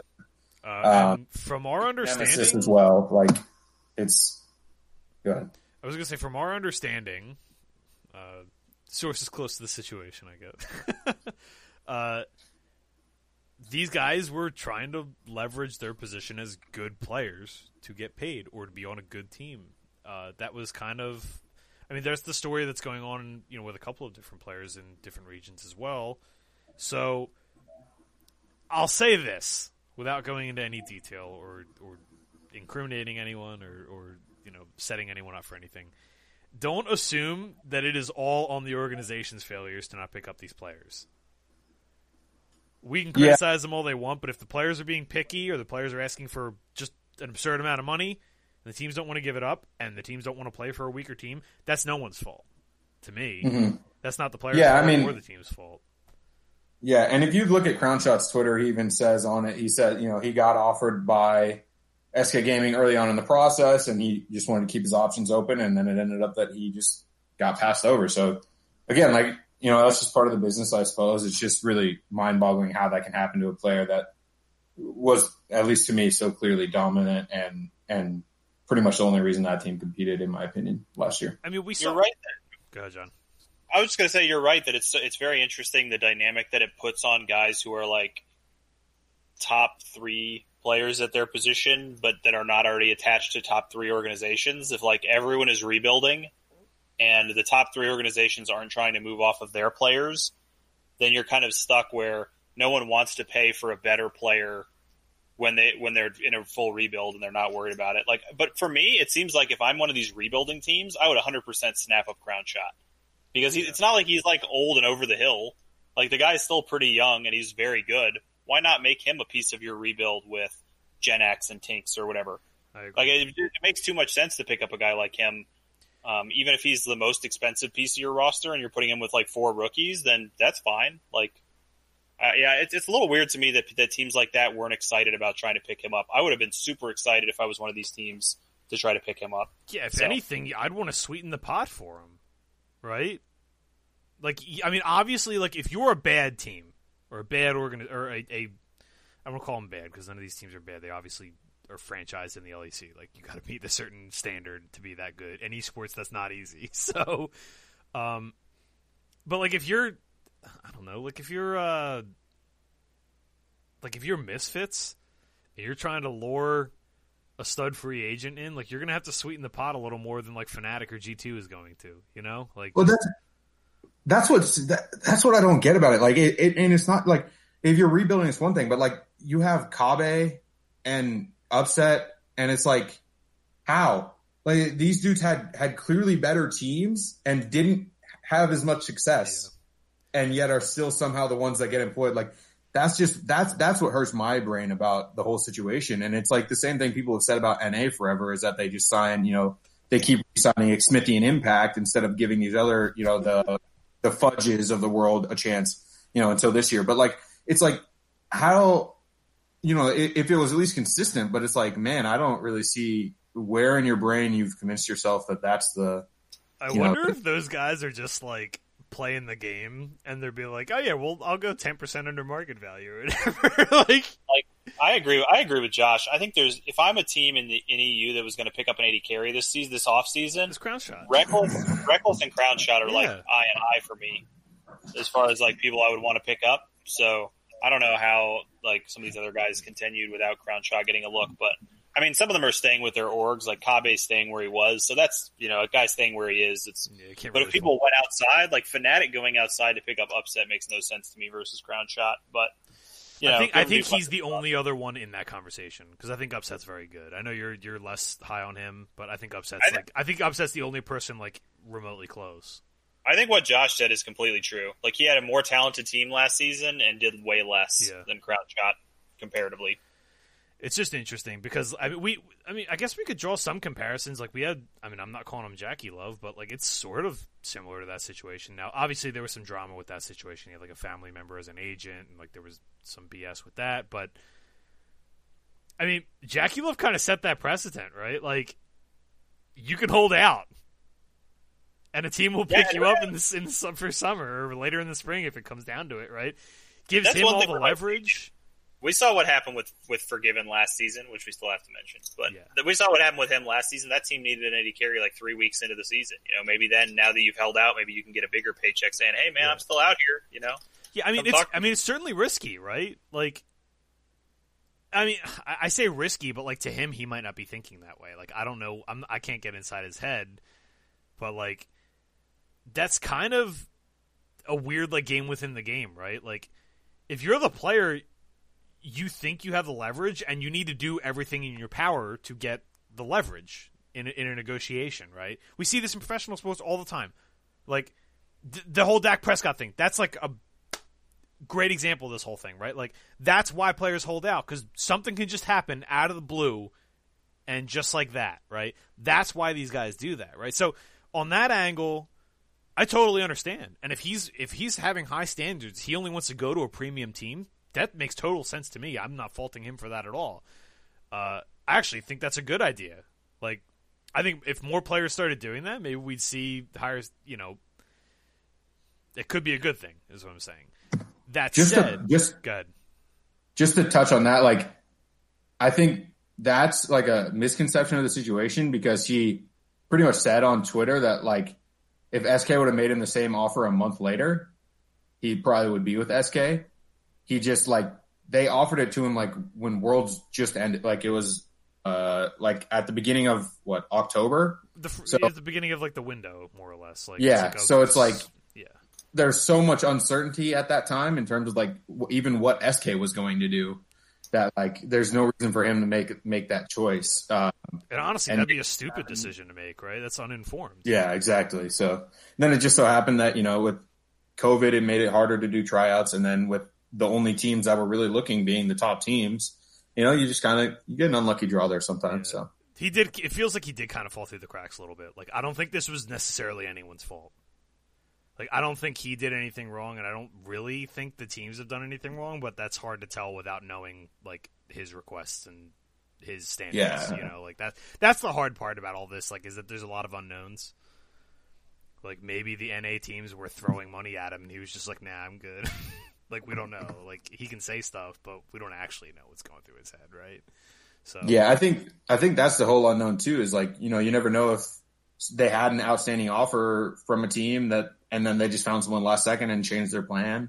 yeah. you know, you never know, especially because I know with like um, NA, like that whole like OC import rule could have completely changed their entire approach to free agency at the Mhm. last, pretty much last minute. So you really don't know. Yeah, I think I think this whole situation and like Jackie to not the same idea, but like the same extent in terms of like quality player, like with within a region.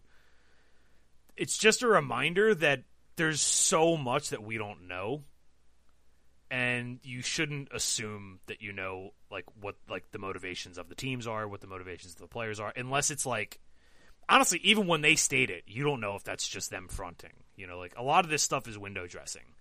So you see this in professional sports too. You see this in like just employment in general.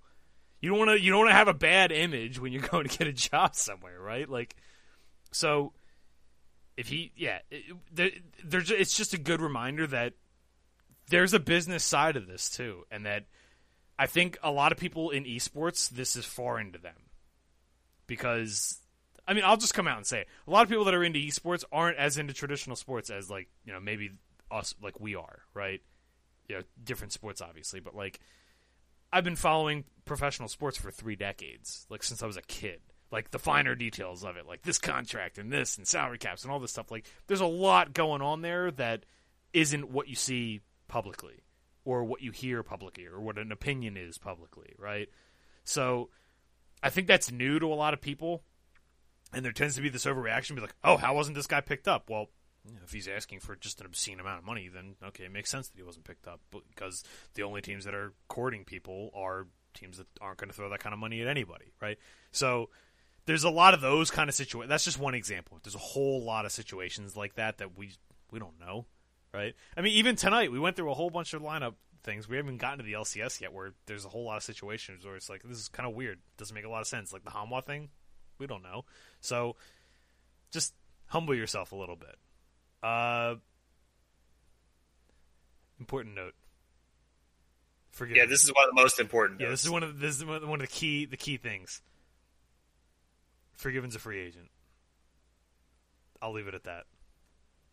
The only real question is like, is he going to RNG or is he is he going to T1? Are they ready to replace Teddy? TSM to replace Doublelift? Yeah, TSM. I mean, that's the only real question is where is he going? we know he's going to be on a, on a top team this this upcoming spring, but you know who is going to be? How far we've come. I'm glad we discussed him last time. Because what a weird. That was wild. A lot can happen in a year, folks. Just don't forget that. in esports, anyway. LCS. Hour and 40 minutes into the podcast. Let's get to the LCS. Oof. I guess. All right. I'll try to sum the TSM situation up as as succinctly as I can here. So, the TSM situation is clouded in a lot of unknowns. What we know is Power of Evil is returning and Spica is returning. That's it. Well, not returning. Power of Evil is signed. That's official as of today. And Spica is returning. That's all we know. But it was announced that Sword Art was going to be playing. Uh, then there was some. There was a whole debacle with Sword Art and contract negotiate. I'll say contract negotiation because there was a whole lot of speculation about what and what's going on specifically with this. And then Double Doublelift came out and said that, oh, if this falls through somehow, then I'm going to retire. Again, speculation. They traded for Huni. Now the Huni contract is potentially void if this other situation doesn't, ha- or the trade is potentially void if this doesn't pan out the way it did. Then Palette from the LMS or PCS was brought into the discussion instead of Sword Art. There is a whole lot of drama. TSM fans are the fan base is exploding, thinking that TSM somehow bungled this. My gut tells me they're just going to work this out, and we're going to see the roster that it looked like it was going to be, which was Huni, Spica, Power of Evil, Doublelift, and Sword Art. So, drama and all this stuff aside, none of this is official. How does this look if that's the roster? Looks like a pretty elite team to me. I think I don't really. I mean, so I don't think salary is a question with this one. So I think it's fair to criticize them. Yeah. For getting Huni um, instead of Licorice. I will say that I wouldn't be surprised if one of two things happened there: either Jack being like, "I'm not going to give you Licorice," or Jack being like, "I'm only selling these three as a package," uh, being uh, Licorice, Palafox, and Diamond. Um, so that that wouldn't be too surprising. But if if neither of those is the case, then I think it's just a, a pretty bad miscalculation on their part. And even if it's not the case, I think like a guy like Solo makes more sense to me, even um, or definitely Impact. Um, so, but I guess Impact DL probably have beef from the Liquid thing. So I, I don't know, but I, I just overall Huni seems like uh, like a useless pickup to me. Like I don't know. I, I would have even preferred them go get like an academy guy or Dude, so. Right. So I'm going to disagree with you on this one, but it's it's kind of speculatory, right? I think Huni, if you ignore the absurd contract he got, I kind of think Huni might be a buy low. Like ignore the money. I think he played like uh, you could make the argument that he played like the worst of his career over the last like year. I, I like the buy low spot personally. I, I think we've seen what this guy can do in the past. If he's even somewhere like if he's the median for his career, I love this move. I think there's one better top laner in the entire league than him. If he plays like the median of his career, I'm I'm mixed with you guys because I actually think I think Huni is one of the better parts of what's happened to TSM, and I also think TSM's not going to be good. Wait, what? Okay, go. I I, I need. like to, I need of to hear. I need to hear this. I think he's one of the best things that they've done. I don't think bringing Spica back was good. I don't. I think Power of Evil. There's a real chance that Power of Evil falls off in this spot. We've been saying Power of Evil is going to fall off for four years now. I think there's a really real chance he falls off here. I liked his fit with FlyQuest. I thought he fit well with what they wanted to do. I don't necessarily think that TSM is going to want to do anything like that, and I think there's a decent chance that he falls off from that. I don't think Doublelift is good. Um, I think bringing in Sword Art, like Sword Art's obviously very good, but He's is he going to be able to gel? Yeah, is is he going to be able to gel with this kind of roster, with the way that they're going to run things, with the kind of coaching they're going to have here? I think that's questionable whether he's going to be able to gel easily, even though he's clearly a very good mechanical player. I think there's a lot of questions. Even if the roster works out exactly like they want it to work out, I still think there's a decent chance. Like when I say they're not going to be good, I don't mean they're going to come ninth. I just mean like I don't think they're going to be like a domestic powerhouse, even if everything goes exactly how they want it to go. Think there's a pretty good chance they come like third in spring, even if everything goes through exactly like they want. I just kind of like that they sh- they went for like they shot for the moon, so to speak. Like they just took all they they just took upside plays. Like that that's what I like about this lineup. I think it could easily go south. Don't get me wrong, but I guess like Josh, you didn't you didn't like the like you didn't like what I said about uh, about Huni, right? I, I I just disagree with him being the second best top laner for Who's- the medium. Okay, like Uh, all right. So who's like let's let's You- that out. Licorice I mean, you respect. It, yeah, you respect Impact more than Huni. I thought. No. Yeah, you're right. So I guess Okay. he's not top two.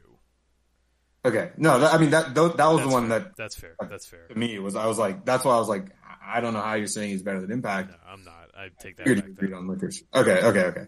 But yeah, I mean, okay. I mean, I guess it's a reasonable take that Uh, I I, just don't think. Ssumday He, too. I totally forgot Ssumday too. yeah, and I forgot it was Ssumday too. Yeah, so I just, I just, I don't think he even gets there. Like, I didn't even think he was that good when he was with Clutch when they made the World's Run. I think thought he, was great with that team. I thought he was, I thought he was pretty good, but I like all I remember for that team is just Rumble, Kiana, insane wombos all the time, and like his Rumble is still elite, but like he just was very, very ungood on on other champions, in my opinion. Um, I mean, I but yeah, I guess like, what's the argument? Is like they could have got Impact now that we know he's a free agent because they did this before Yeah. he was a free agent, right? uh, I don't know. I'd have to check the time. Impact. I mean, Impact was available. Um, Like, so you said you'd rather have licorice, but So I liked I like solo too as like a role player, but like I I think when you're you're building a team like this, like I think you want to shoot for the moon, honestly. Like if you see what just don't- Cloud like if you see what Cloud Nine did, right? See what Liquid did. Like maybe there's a little bit of that EU like we got to take some shots here to beat these teams. Like is there a little bit of a vibe of that? Is Reggie just like throwing money at the situation hoping to solve it? Mild hot take, but here's a hot take for you: Solo will never be good in the LCS again. You'll never see him and have another season where people are like, "Oh man, Solo's doing great." That's my that's my thought. I don't think you're ever going to see him be good again. I think he's like, yeah, he's honestly. I thought he was great this year in terms of like filling his role in that team. He's better than I ever expected him to be. Uh, and I was actually moderately high on him overall, like coming out of the Cloud Nine organization and everything. But like, I didn't think he'd ever be like that.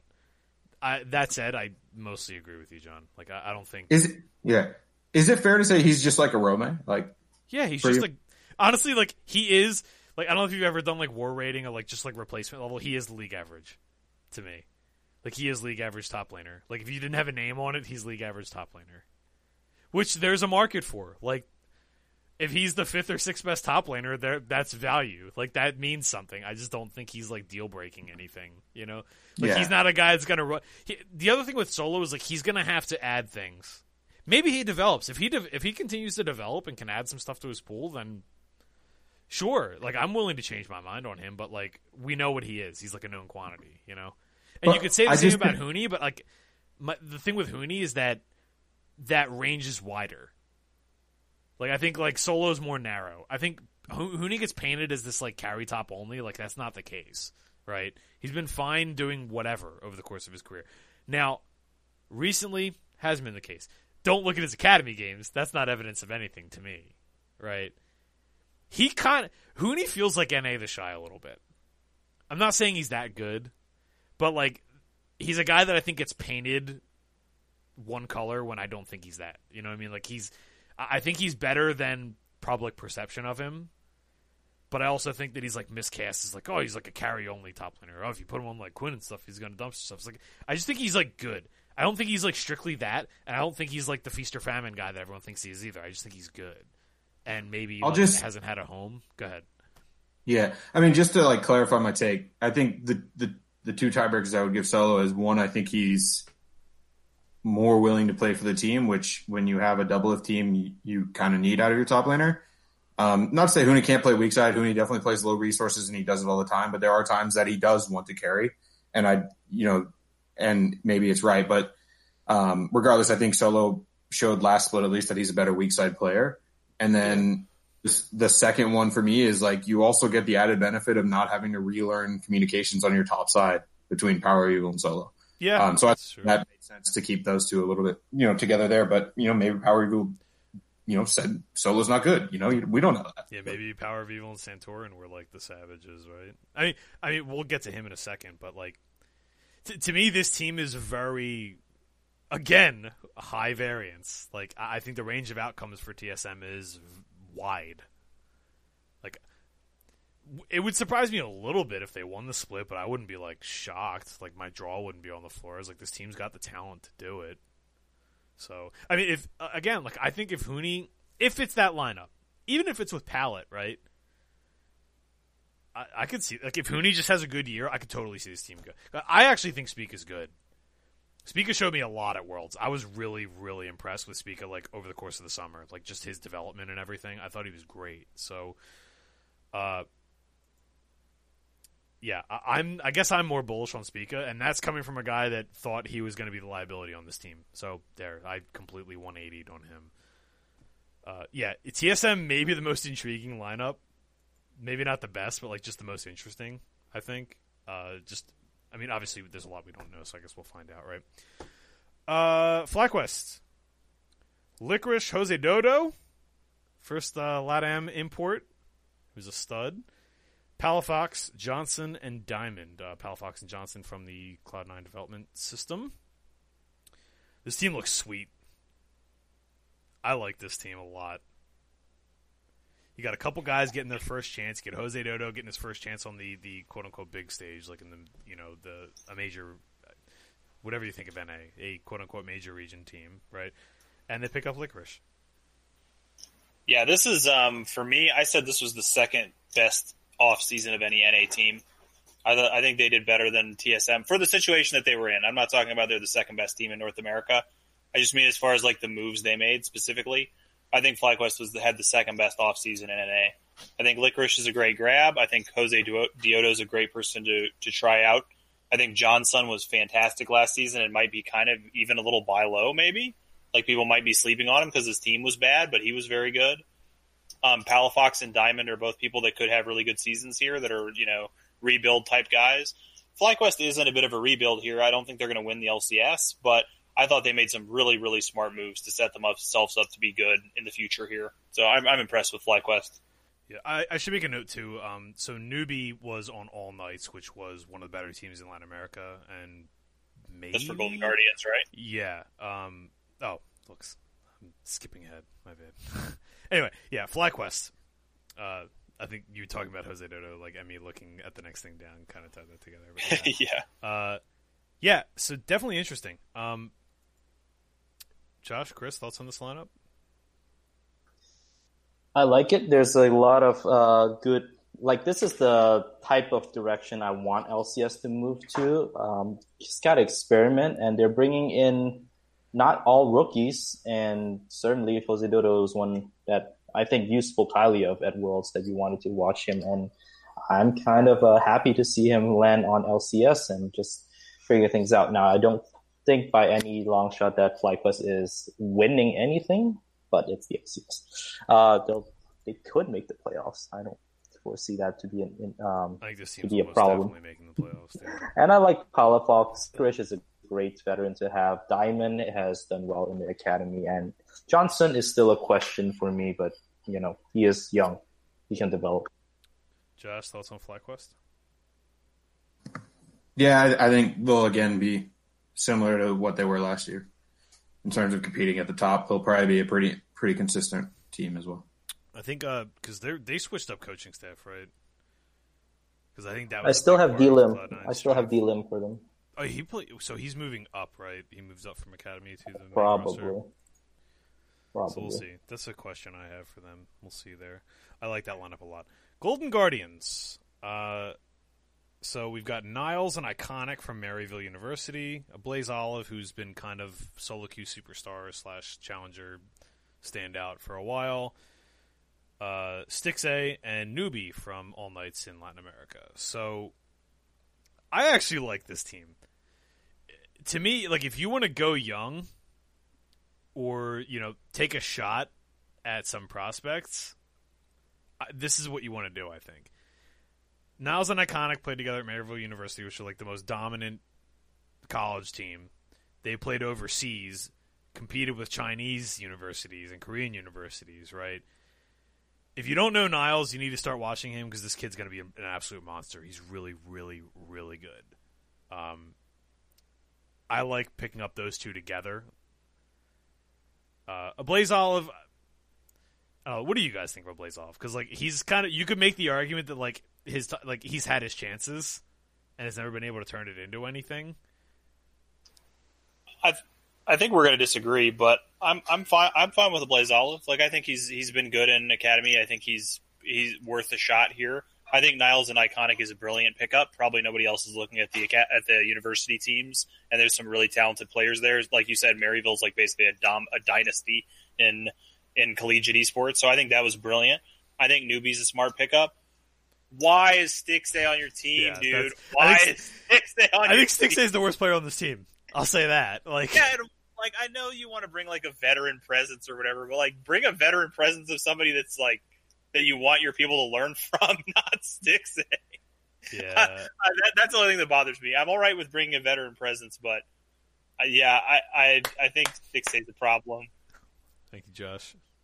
Care to chime in with that? Or are you just trying to? Are you just low key in it? Okay, got you, got you. Uh, But yeah, it's I, I just don't understand why Stixxay's the, the the veteran you want. I think this team could make playoffs, dude. Oh, okay, that's fair. Uh, like, I when I say playoffs, I don't know what they're to do for a system here, but like, I think this could be a top six team. I think this could be a fifth or sixth place team if things go right. I like, John, you you recognize it. Niles and Iconic, like this is a thing that could work. Like if people don't know them, start paying attention. Like look into some film on these guys because it's like they're legitimate. Like I think these guys could have been an academy this entire time. I think they could have been dumpstering academy this entire time. You know, maybe I'll you know eat my hat later, but uh, you need to be watching these guys because if you want to talk about upcoming talent, I think these are like the two guys you want to look at, and I like that they picked them up both. I like them both in the same place and that they've played together before. I'm like super hype on those two specifically. And Ablazeolive has been like a top five solo queue player for five years, and is getting his first chance at a starting job. So, uh, if you if you're a fan of development and domestic talent or whatever, that you should like this team a lot. So we'll see. And then newbie, newbie was really really good uh, in Latin America. It's just going to be a matter of you know the league the league transition and seeing how he goes there. So. Hundred Thieves, one hundred of them. Uh, Ssumday, Closer, Damonte, FBI, and Huhi. I like this lineup quite a bit as well. This is by far my favorite off season because Hundred Thieves was in a terrible position.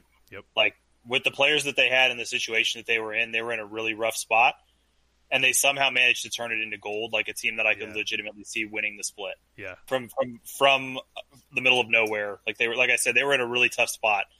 Golden Guardians all I asked for for their offseason is please go out and get a great top laner like Ssumday to put on your team, and I think you could win the league. And instead, they released all their players, and Hundred Thieves, who had a great top laner, was like, "Well, why don't we just pick up the entire rest of the roster?" So I, I think this was by far my favorite offseason. Papa Smithy smurfed on everybody. I really like this Hundred Thieves team, and I'm going to have futures on them to win Yeah, this. I, I, I'm a huge fan of this team. I, I think if you want like a dark horse, maybe they're going to come in hyped. I don't know, but like right now in November, if you want a dark horse for spring split, I, I love this Hundred Thieves line. You, how many? How often in esports do we see a team keep like the one good thing? It never happens. They always end up dropping them, or that person gets poached, and they're just like toiling in mediocrity forever. You never ever see.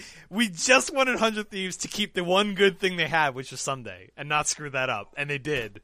And they went and got a bunch of good young players. So I'm a huge fan of this pickup.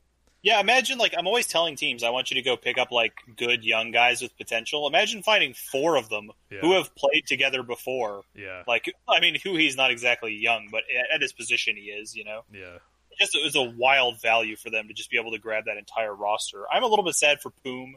I thought Poom had like some some future, and it looks like he kind of got pushed out by the fact that they brought in a whole gang at one time.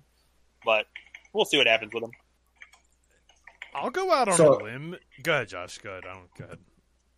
Um, I'm just gonna say that the real reason that 100 Thieves won the offseason is because they somehow did not lose either Tenacity or Kenvi from That their account. Is roster. also worth noting. hundred I have no idea how. Yeah, I I have no idea how they didn't lose them with um like when you were just talking about uh for example you were just talking about GGS getting iconic and Niles like Same thing with those two. Yeah, I'm with you. anyone just pick up Kenvi and Tenacity because Tenacity's 17 this year so he needs a minimum age requirement. Um, and Kenvi's 18, I believe. So I, I think that's their biggest win. Actually. Tenacity's going to get a job somewhere. I guarantee it. He's a stud. He's going to be playing somewhere by maybe the end of spring or whenever he turns. When's he turned 18? Or se- he can play at 17, I think, right? Feb- February, yeah, 17 is the minimum age requirement, I believe. Right, but yeah. I mean, he's going to be playing somewhere. 18 in February. I could see him replacing like Broxah or Xerxe or honestly like anybody with a slow start. Maybe Josedeodo doesn't have a good start. Tenacity's the top laner. Kenvi's the Oh, jungler. yeah, He's might, up. might be mixing them up. Um, yeah, like the two the two of them could be playing anywhere. I'm with you on that. Uh, I'm John. I'm too, I'm with you. I'm gonna have some Hundred Thieves futures for sure. Because Golden Guardians were pretty good and add some Ssumday to the equation, and I'm with it. I just wanted to touch on it just because I went on the rant in LEC. I it, it feels really bad for Cody Sun because he was again. I, I'm somewhat of a Cody Sun hater. I think he's been a little bit overhyped throughout his career, but I do think he was a top half of the league player, and now he's just jobless when got when someone like Sticks has a job, and that just doesn't. It kind of rubs me wrong. Like it just doesn't make sense to me that you would sign Stixxay. over Maybe he'll replace him. Yeah. Yeah, I do agree with you, Josh. Yeah. That six A signing is baffling. There was like four other people that could have taken that spot that would have been way better. Yeah. Um. Again, just a friendly reminder. Maybe Cody was asking for a boatload of money.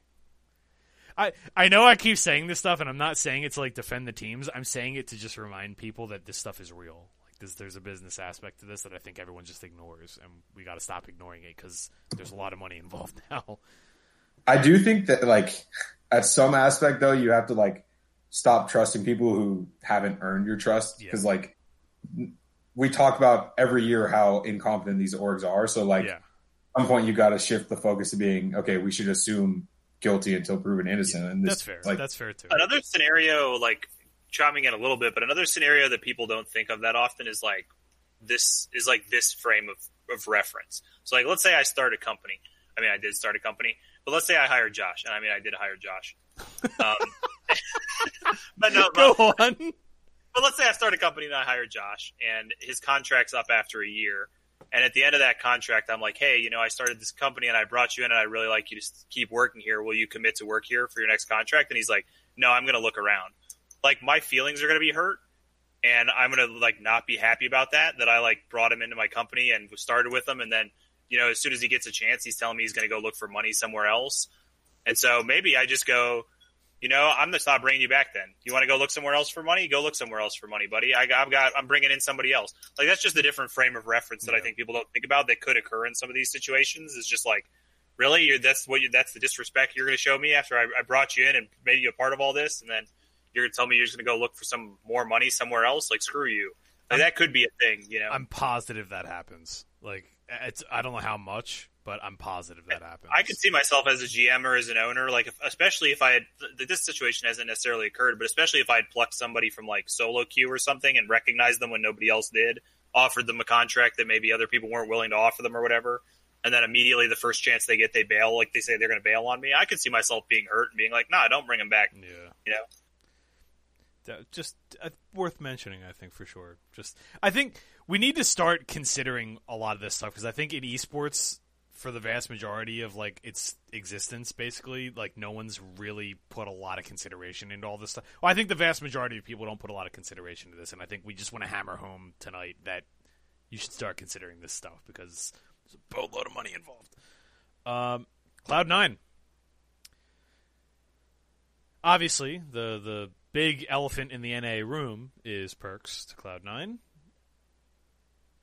The rest of the lineup is Fudge, Blabber, Sven, and Vulcan. So this is a weird situation. I'm going to go ahead and say it. I don't know if Perkz can 1v9 this league. I kind of think 100 Thieves have a better lineup. Josh. I feel weird about this. It's For a just couple weird. reasons. I just have a weird. Like, I don't think I don't think Sven's good. Everybody knows that. I've been saying Sven's bad forever. I think Blabber was a little bit overhyped last season. I think Fudge is awesome. I yeah, think Fudge is good. I think Vulcan's pretty good. I think Perkz is obviously great. I'm trying to figure out how much of an upgrade I think Perkz is over Nisqy.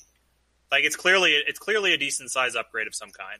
I'm trying to decide if it's a massive upgrade, if it's just a bit of an upgrade, if it's a Something medium didn't. size upgrade. Something I didn't mention here is that Reaper is is out as well. Yeah, which is kind of important because Reaper's been probably the coach of the decade for NA. But I don't know, man. I mean, they were not good at the end of summer. And the difference that they made, they brought in Fudge instead of Licorice, which I think has the potential to be an upgrade. They really changed like one position in a major way. If I don't, if I think Perkz is just like a solid upgrade over Nisqy, I'm not sure this team's really that good. If it's a huge upgrade over Nisqy, then yeah, maybe they're a contender to win. Like maybe That's Perkz just smurfs on this entire league, and like we're laughing at ourselves in you know March or April, whenever the middle of the season is. But like, I, I don't think NA is as clear cut as Europe. I'll put it that way. No, it's not. Josh, you you seemed uh, mildly outraged. Is that a thing? Okay, I, we need to get something clear. Perkz will literally kill Damonte 16 times in lane. So the 100 Thieves talk is just absolute no. No, that's a no from me, dog. Second off, in terms of Nisqy versus Perkz, like we've seen it, right? So like there's a sample size from Splyce versus G2 days. Um, you know, they they play a fairly different style long time ago.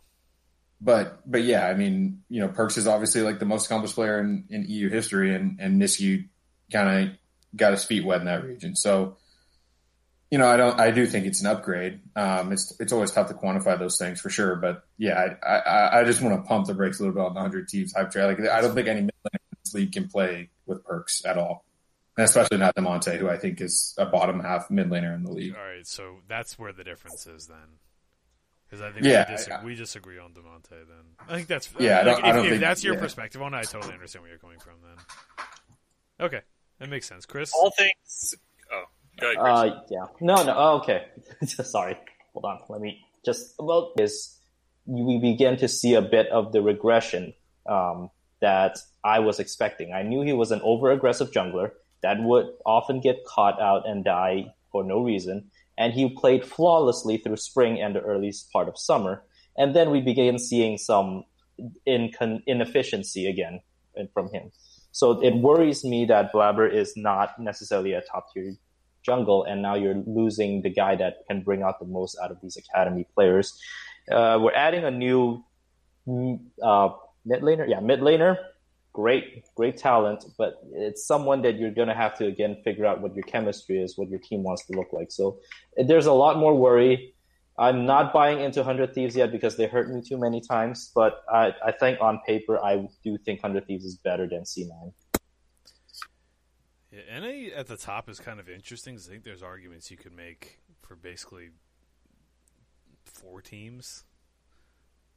I think that's I'm- realistic, right? Like, Yeah. I guess we should get down. Let's get that. Let's get the rest of the roster, then we'll talk at the end. One more one more thing I want to say about Cloud 9 Mhm. which is I understand that Perkz and Sven are friends, like and they've known each other for a long time, and that uh, honest that Mithy maybe could be a part of this roster as well, and maybe we're bringing like you know some connections back together. power of friendship. But this was the Crownshot landing spot. yeah, This was the dream Crownshot landing spot for me. You bring crown when somebody mentioned that in the chat, I was like, that's just perfect. Like I would have loved to see Crownshot on Cloud Nine, Yeah. and I bet it had something to do with the fact that Person's Sven are friends, is why Cloud Nine probably wasn't looking. Uh, it might have helped bring Perkz there, but yeah, I think this would have been a beautiful little landing spot for for Crownshot. But just wanted to make point of that. this is uh, yeah, we're gonna go on to a weirdly. I, I don't want to say less exciting because it's intriguing. I think uh, we're, we'll recap all of NA in just a second. Immortals, uh, Revenge, Xerxe, Insanity. I liked them keeping Insanity; it was excellent. Uh, and then Raes and Destiny, the Oceanic Bot Lane.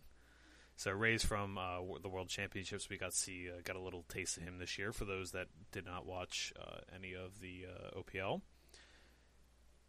this roster's interesting to me. I, I don't think I think a lot of people are really down on this. I think a lot of people don't like Xerxe, but like I could see this team doing something. I don't. I don't think this team's going to be terrible.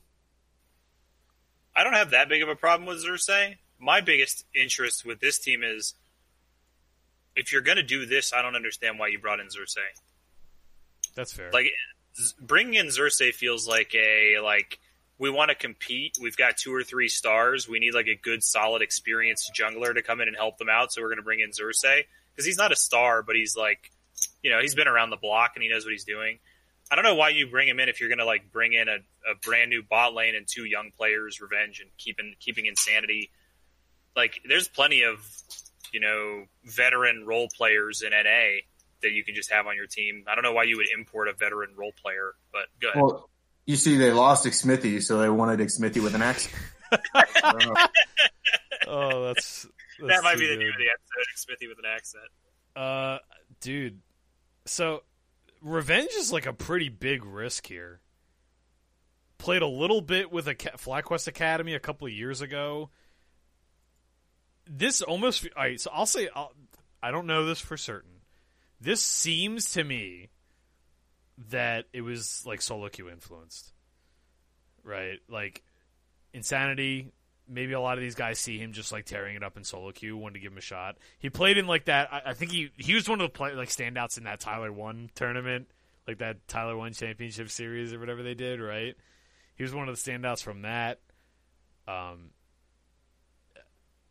yeah, this seems like a risk. This is almost like a Pyosik move where it's like this guy doesn't really have a strong track record of organized play, but maybe they just maybe a couple of these players just got dumpstered by him enough times queue and like this guy's good. We should try him out, but Makes perfect sense for a rebuilding team that's going to Yeah. bring in raids and, and to some degree Destiny and Insanity.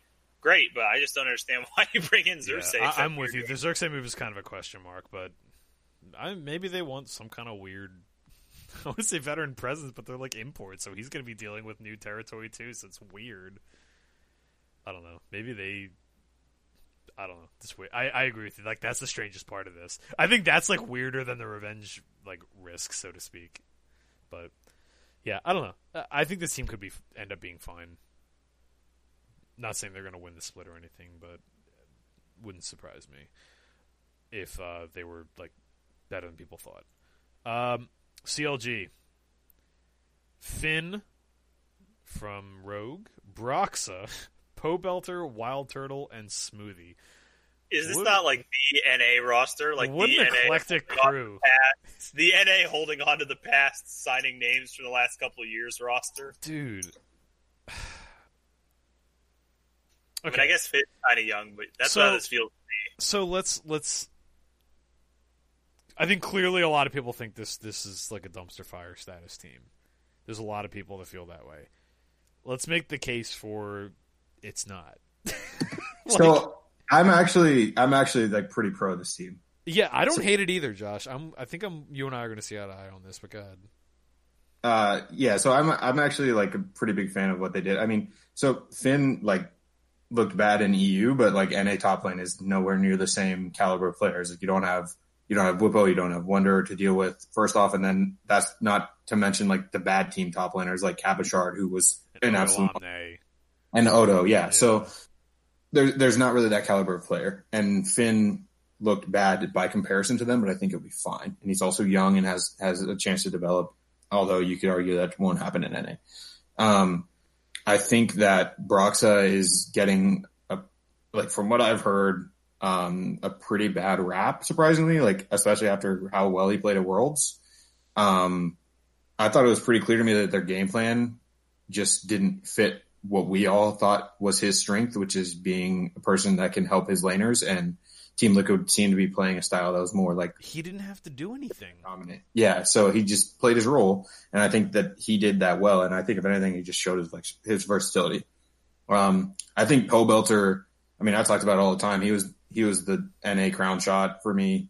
Uh, Ultra one v nine. I think he is a very very good mid laner, and I think that um, so like yeah, pretty good top half. I think honestly you take this roster and just replace the boss, bot lane with Cody Sun X, and I'm like probably really, really all in on them top fouring. I just don't think Wild Turtle and Smoothie is is my favorite combo see, there. See, here's what's weird to me. I think Finn is the question mark on this team. I think Turtle's coming off his weirdly. I've never thought I'd ever say this, but Turtle's coming off a pretty good season. Like after he got benched and he came back in, like he was good, like the best I've ever seen him play. And I say that not because he like had all these crazy highlight reel plays, but because he wasn't feeding. He was doing his job. He's never been a guy to do that. So, I mean, maybe that was a product of the environment he was in, but this team, this team looks like a whole bunch of bylos to me. I don't think this team is that bad. I don't think it's as bad as the people in the Discord are saying. Yeah. But here's what I'll say about this team: this team is the example of what I was talking about earlier about the danger of when you don't have the best team, but you're not rebuilding. Yeah is all it would take is one of these young rosters to to really glow up to push these guys into like fourth or fifth, and then suddenly you paid for a bunch of names and you're not a good team. Yeah, or like you're not competing for the title or whatever. Like this is the the perfect example. Is you got some good players on this team. I don't think this team's really capable of winning the LCS, but they should be like a top three or four team, maybe. You know, at five, top five. But all it takes is just one glow up from one of these young rosters, and suddenly you're a fifth or sixth place team and you're paying for not much, you know. I don't. I guess I'm viewing them as a fifth or like potential potential fifth or sixth place team. I could see them being fourth or fifth or something like like Josh is saying. I could see them being fourth or fifth or. They're going to get a spring split edge from me. This is the kind of team that does better in the spring split and falls off over the year as the rookies get more experience. So maybe maybe like CLG to make playoffs futures if you can get good value yeah. on them. I don't know, man. I think it says sub Yeon. Is that smoothie substitute? Is that a su- support uh, substitute? I believe he's an AD carry. Oh, okay. Well, smoothie is still the biggest, weakest link for me, and I just don't like the I team mean, smoothie, overall because of. Like Smoothie had he a bad year. He had he had like one bad season, like two like a year ago. Uh, Look, we all know the MVP thing was maybe a little overblown, but he was good. He was good in 2019. So right. one year removed He's... from that. Like that that's what this lineup is to me. It's like a whole bunch of like misfit toys that are that had bad years. Except for Pobelter, I think had a good year. And Broxah I think was overblown how bad he was. I don't think he was bad. He just was a guy. Like he didn't have to do anything on that team. So Go ahead, Chris. I'm sorry, I totally interrupted you. No, it's all right. It's all right. I think we'll just differ on this one. I feel that, and maybe CLG broke my heart last year when I just you know all, all that crown junk. Uh, but they they feel like immortals from last year to me. The the makeup of this team, so I'm not excited. A little bit of breaking news: Doran to KT Rolster. Still too many question marks on the team, so we don't know. But I like Doran and UCal, so I think Doran's kind of underrated actually. So I like that move. Um, Evil Geniuses a lot of question marks here. They signed Ignar. Uh, still have Jizuke and Svenskeren, from what I know, and that's all I know. Unless I'm It said they were going to build around Svenskeren, and that's the dumbest plan of any NA team by far. Like holding on to Jizuke is smart. I think bringing in Ignar is good. I think Ignar is pretty good. Although we've seen some some weird toxicity issues with Ignar and solo queue and stuff that have kind of come out. But uh, you know he's been pretty good in the in the league. Jizuke I think is great. Why are you building around Svenskeren? I can see getting rid of Bang like he's an import. Even though he was good, he was an import. So maybe you just want to get away from that. But I, I, would definitely be getting rid of Svenskeren and building around Jizuke. So I know you're not a huge fan of Svenskeren, but I'll I'll make this case, and I'm not necessarily disagreeing with you. I just want to make the point, right? I think Sven and Jizuke showed some promise together, like as a unit. Like it makes the way those two play, they want to make shit happen. So those two, it actually kind of makes sense to me to have those two paired together. I, I agree with you. Like saying build around is maybe dangerous, like a dangerous way to put it if you're asking for some criticism. Because I don't think he's quite that good. I don't think Sven's as bad as we saw last year. I don't think he's as good as we saw in years before. I think he's probably somewhere in the middle. I think Jizuke is definitely not. Th- that was just a weird thing for Jizuke last year. I think the game just wasn't good for him. If it stays that way, then maybe this is problematic.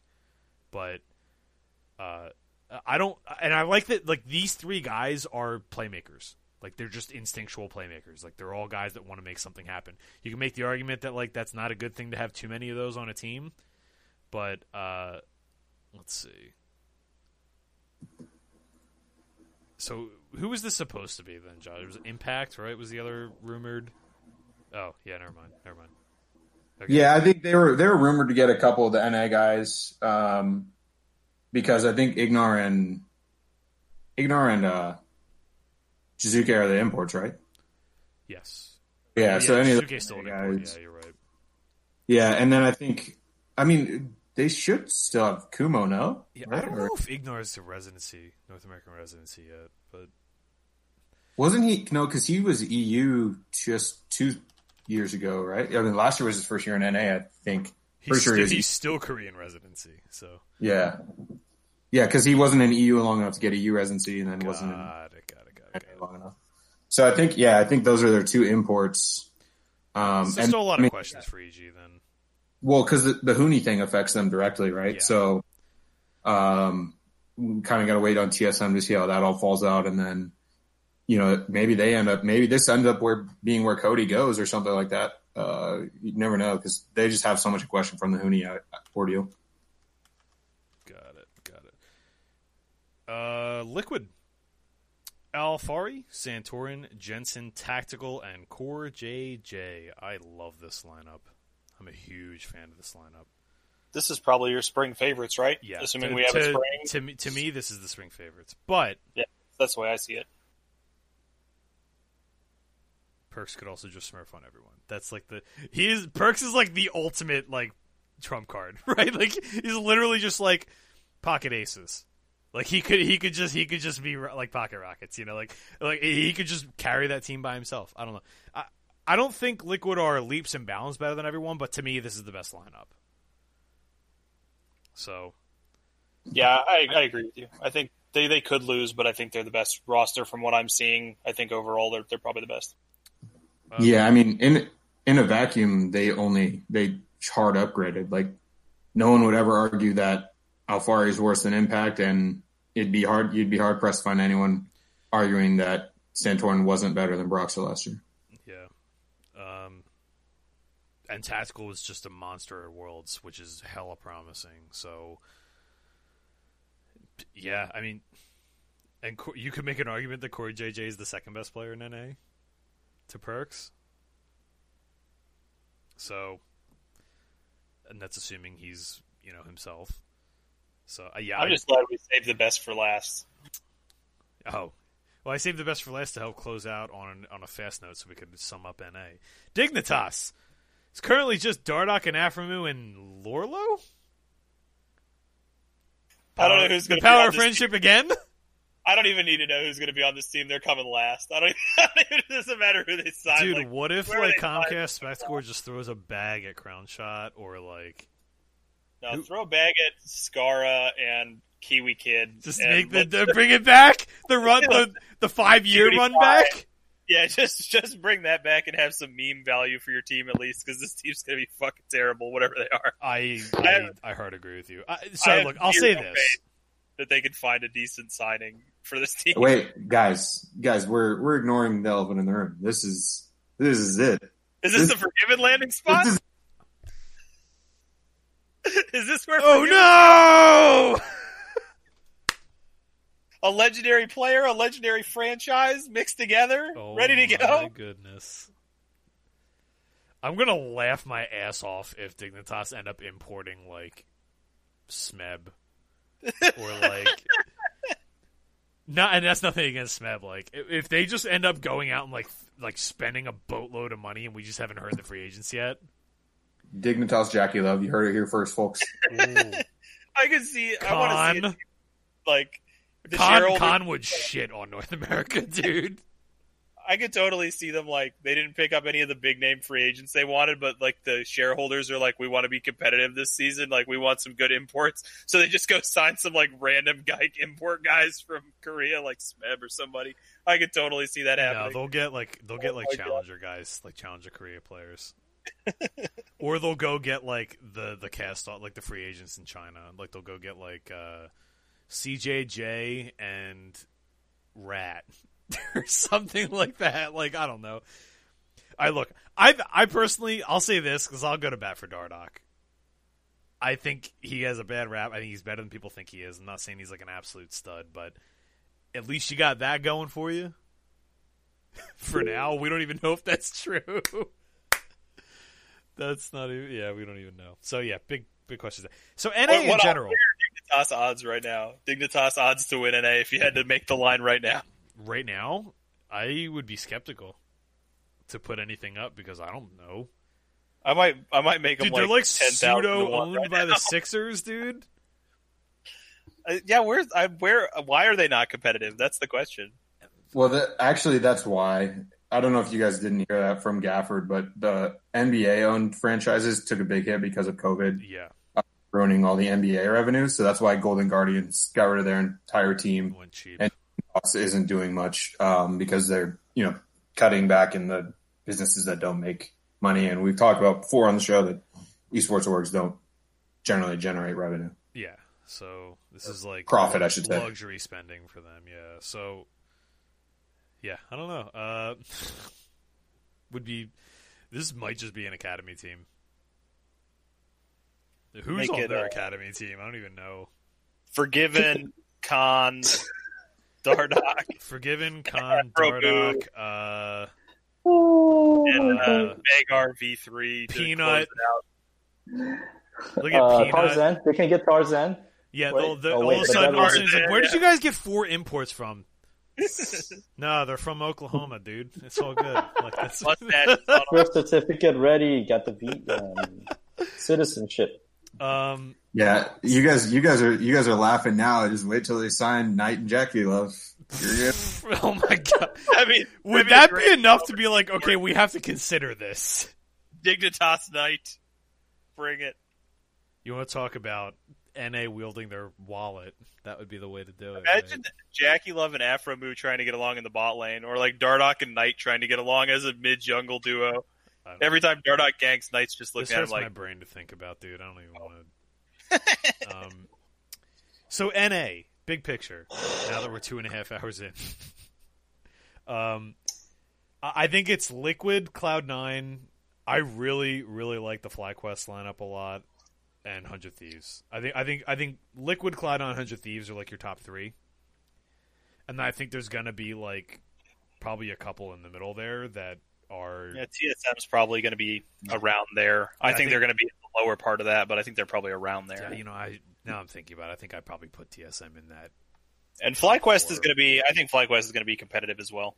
Yeah. I don't think they're going to be a, a league winner, but I think they're going to be competitive. Yeah, I think it's like those five, and then there's probably going to be like two teams that are clearly better than the bottom of the table. My guess would be Golden Guardians And Yeah, I guess when we were when we were talking about some of these teams, we didn't actually like do a ranking to really think about it because like when we were talking about CLG, we were like, yeah, maybe they could be like a fourth, fifth place. I think team. CLG's probably in that ballpark. But but actually, I think CLG's like a sixth place team that could easily get knocked out of the playoffs if any of the Yeah. young teams close up. You know, so Yeah, and I think you're gonna have like uh, Dignitas is literally looking like a dumpster fire right now. Like the fact that we all have all these questions now, may, maybe there's like a dominoes to fall situation with them too, and they're just waiting. I don't know, but I doubt it. So. I think you're looking at Dignitas probably last, and then we'll see from there, I guess. Um, yeah, the top of the table should be interesting, though, for sure. Um, I yeah, think, there's like, a few teams. I think any one of those teams could like have a ceiling performance and win a split or something like that. Well, if we get a split, that's the other big question here. So potentially NA might be going to a longer form thing, but that's a rumor. We don't actually know yet. So, all right, got through a lot. took two and a half hours, but we basically covered, you know, a month of free seat like free agency. Not officially, it didn't start till like last week or whatever, but got a lot done here. Um, there will be more news trickling in, especially in the Eastern leagues. I'm sure we'll be touching on more as that starts to trickle in over the next couple of weeks.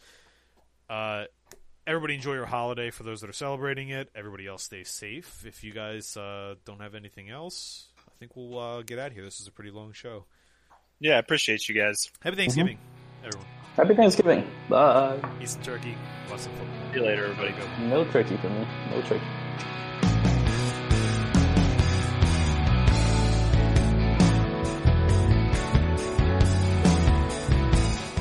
The Gold Card podcast opening theme is Clouds by Harvey and the Hendersons. The closing theme is Wasp in a Hat by the Tea Club. Subscribe to the podcast on iTunes and Podbean to never miss an episode.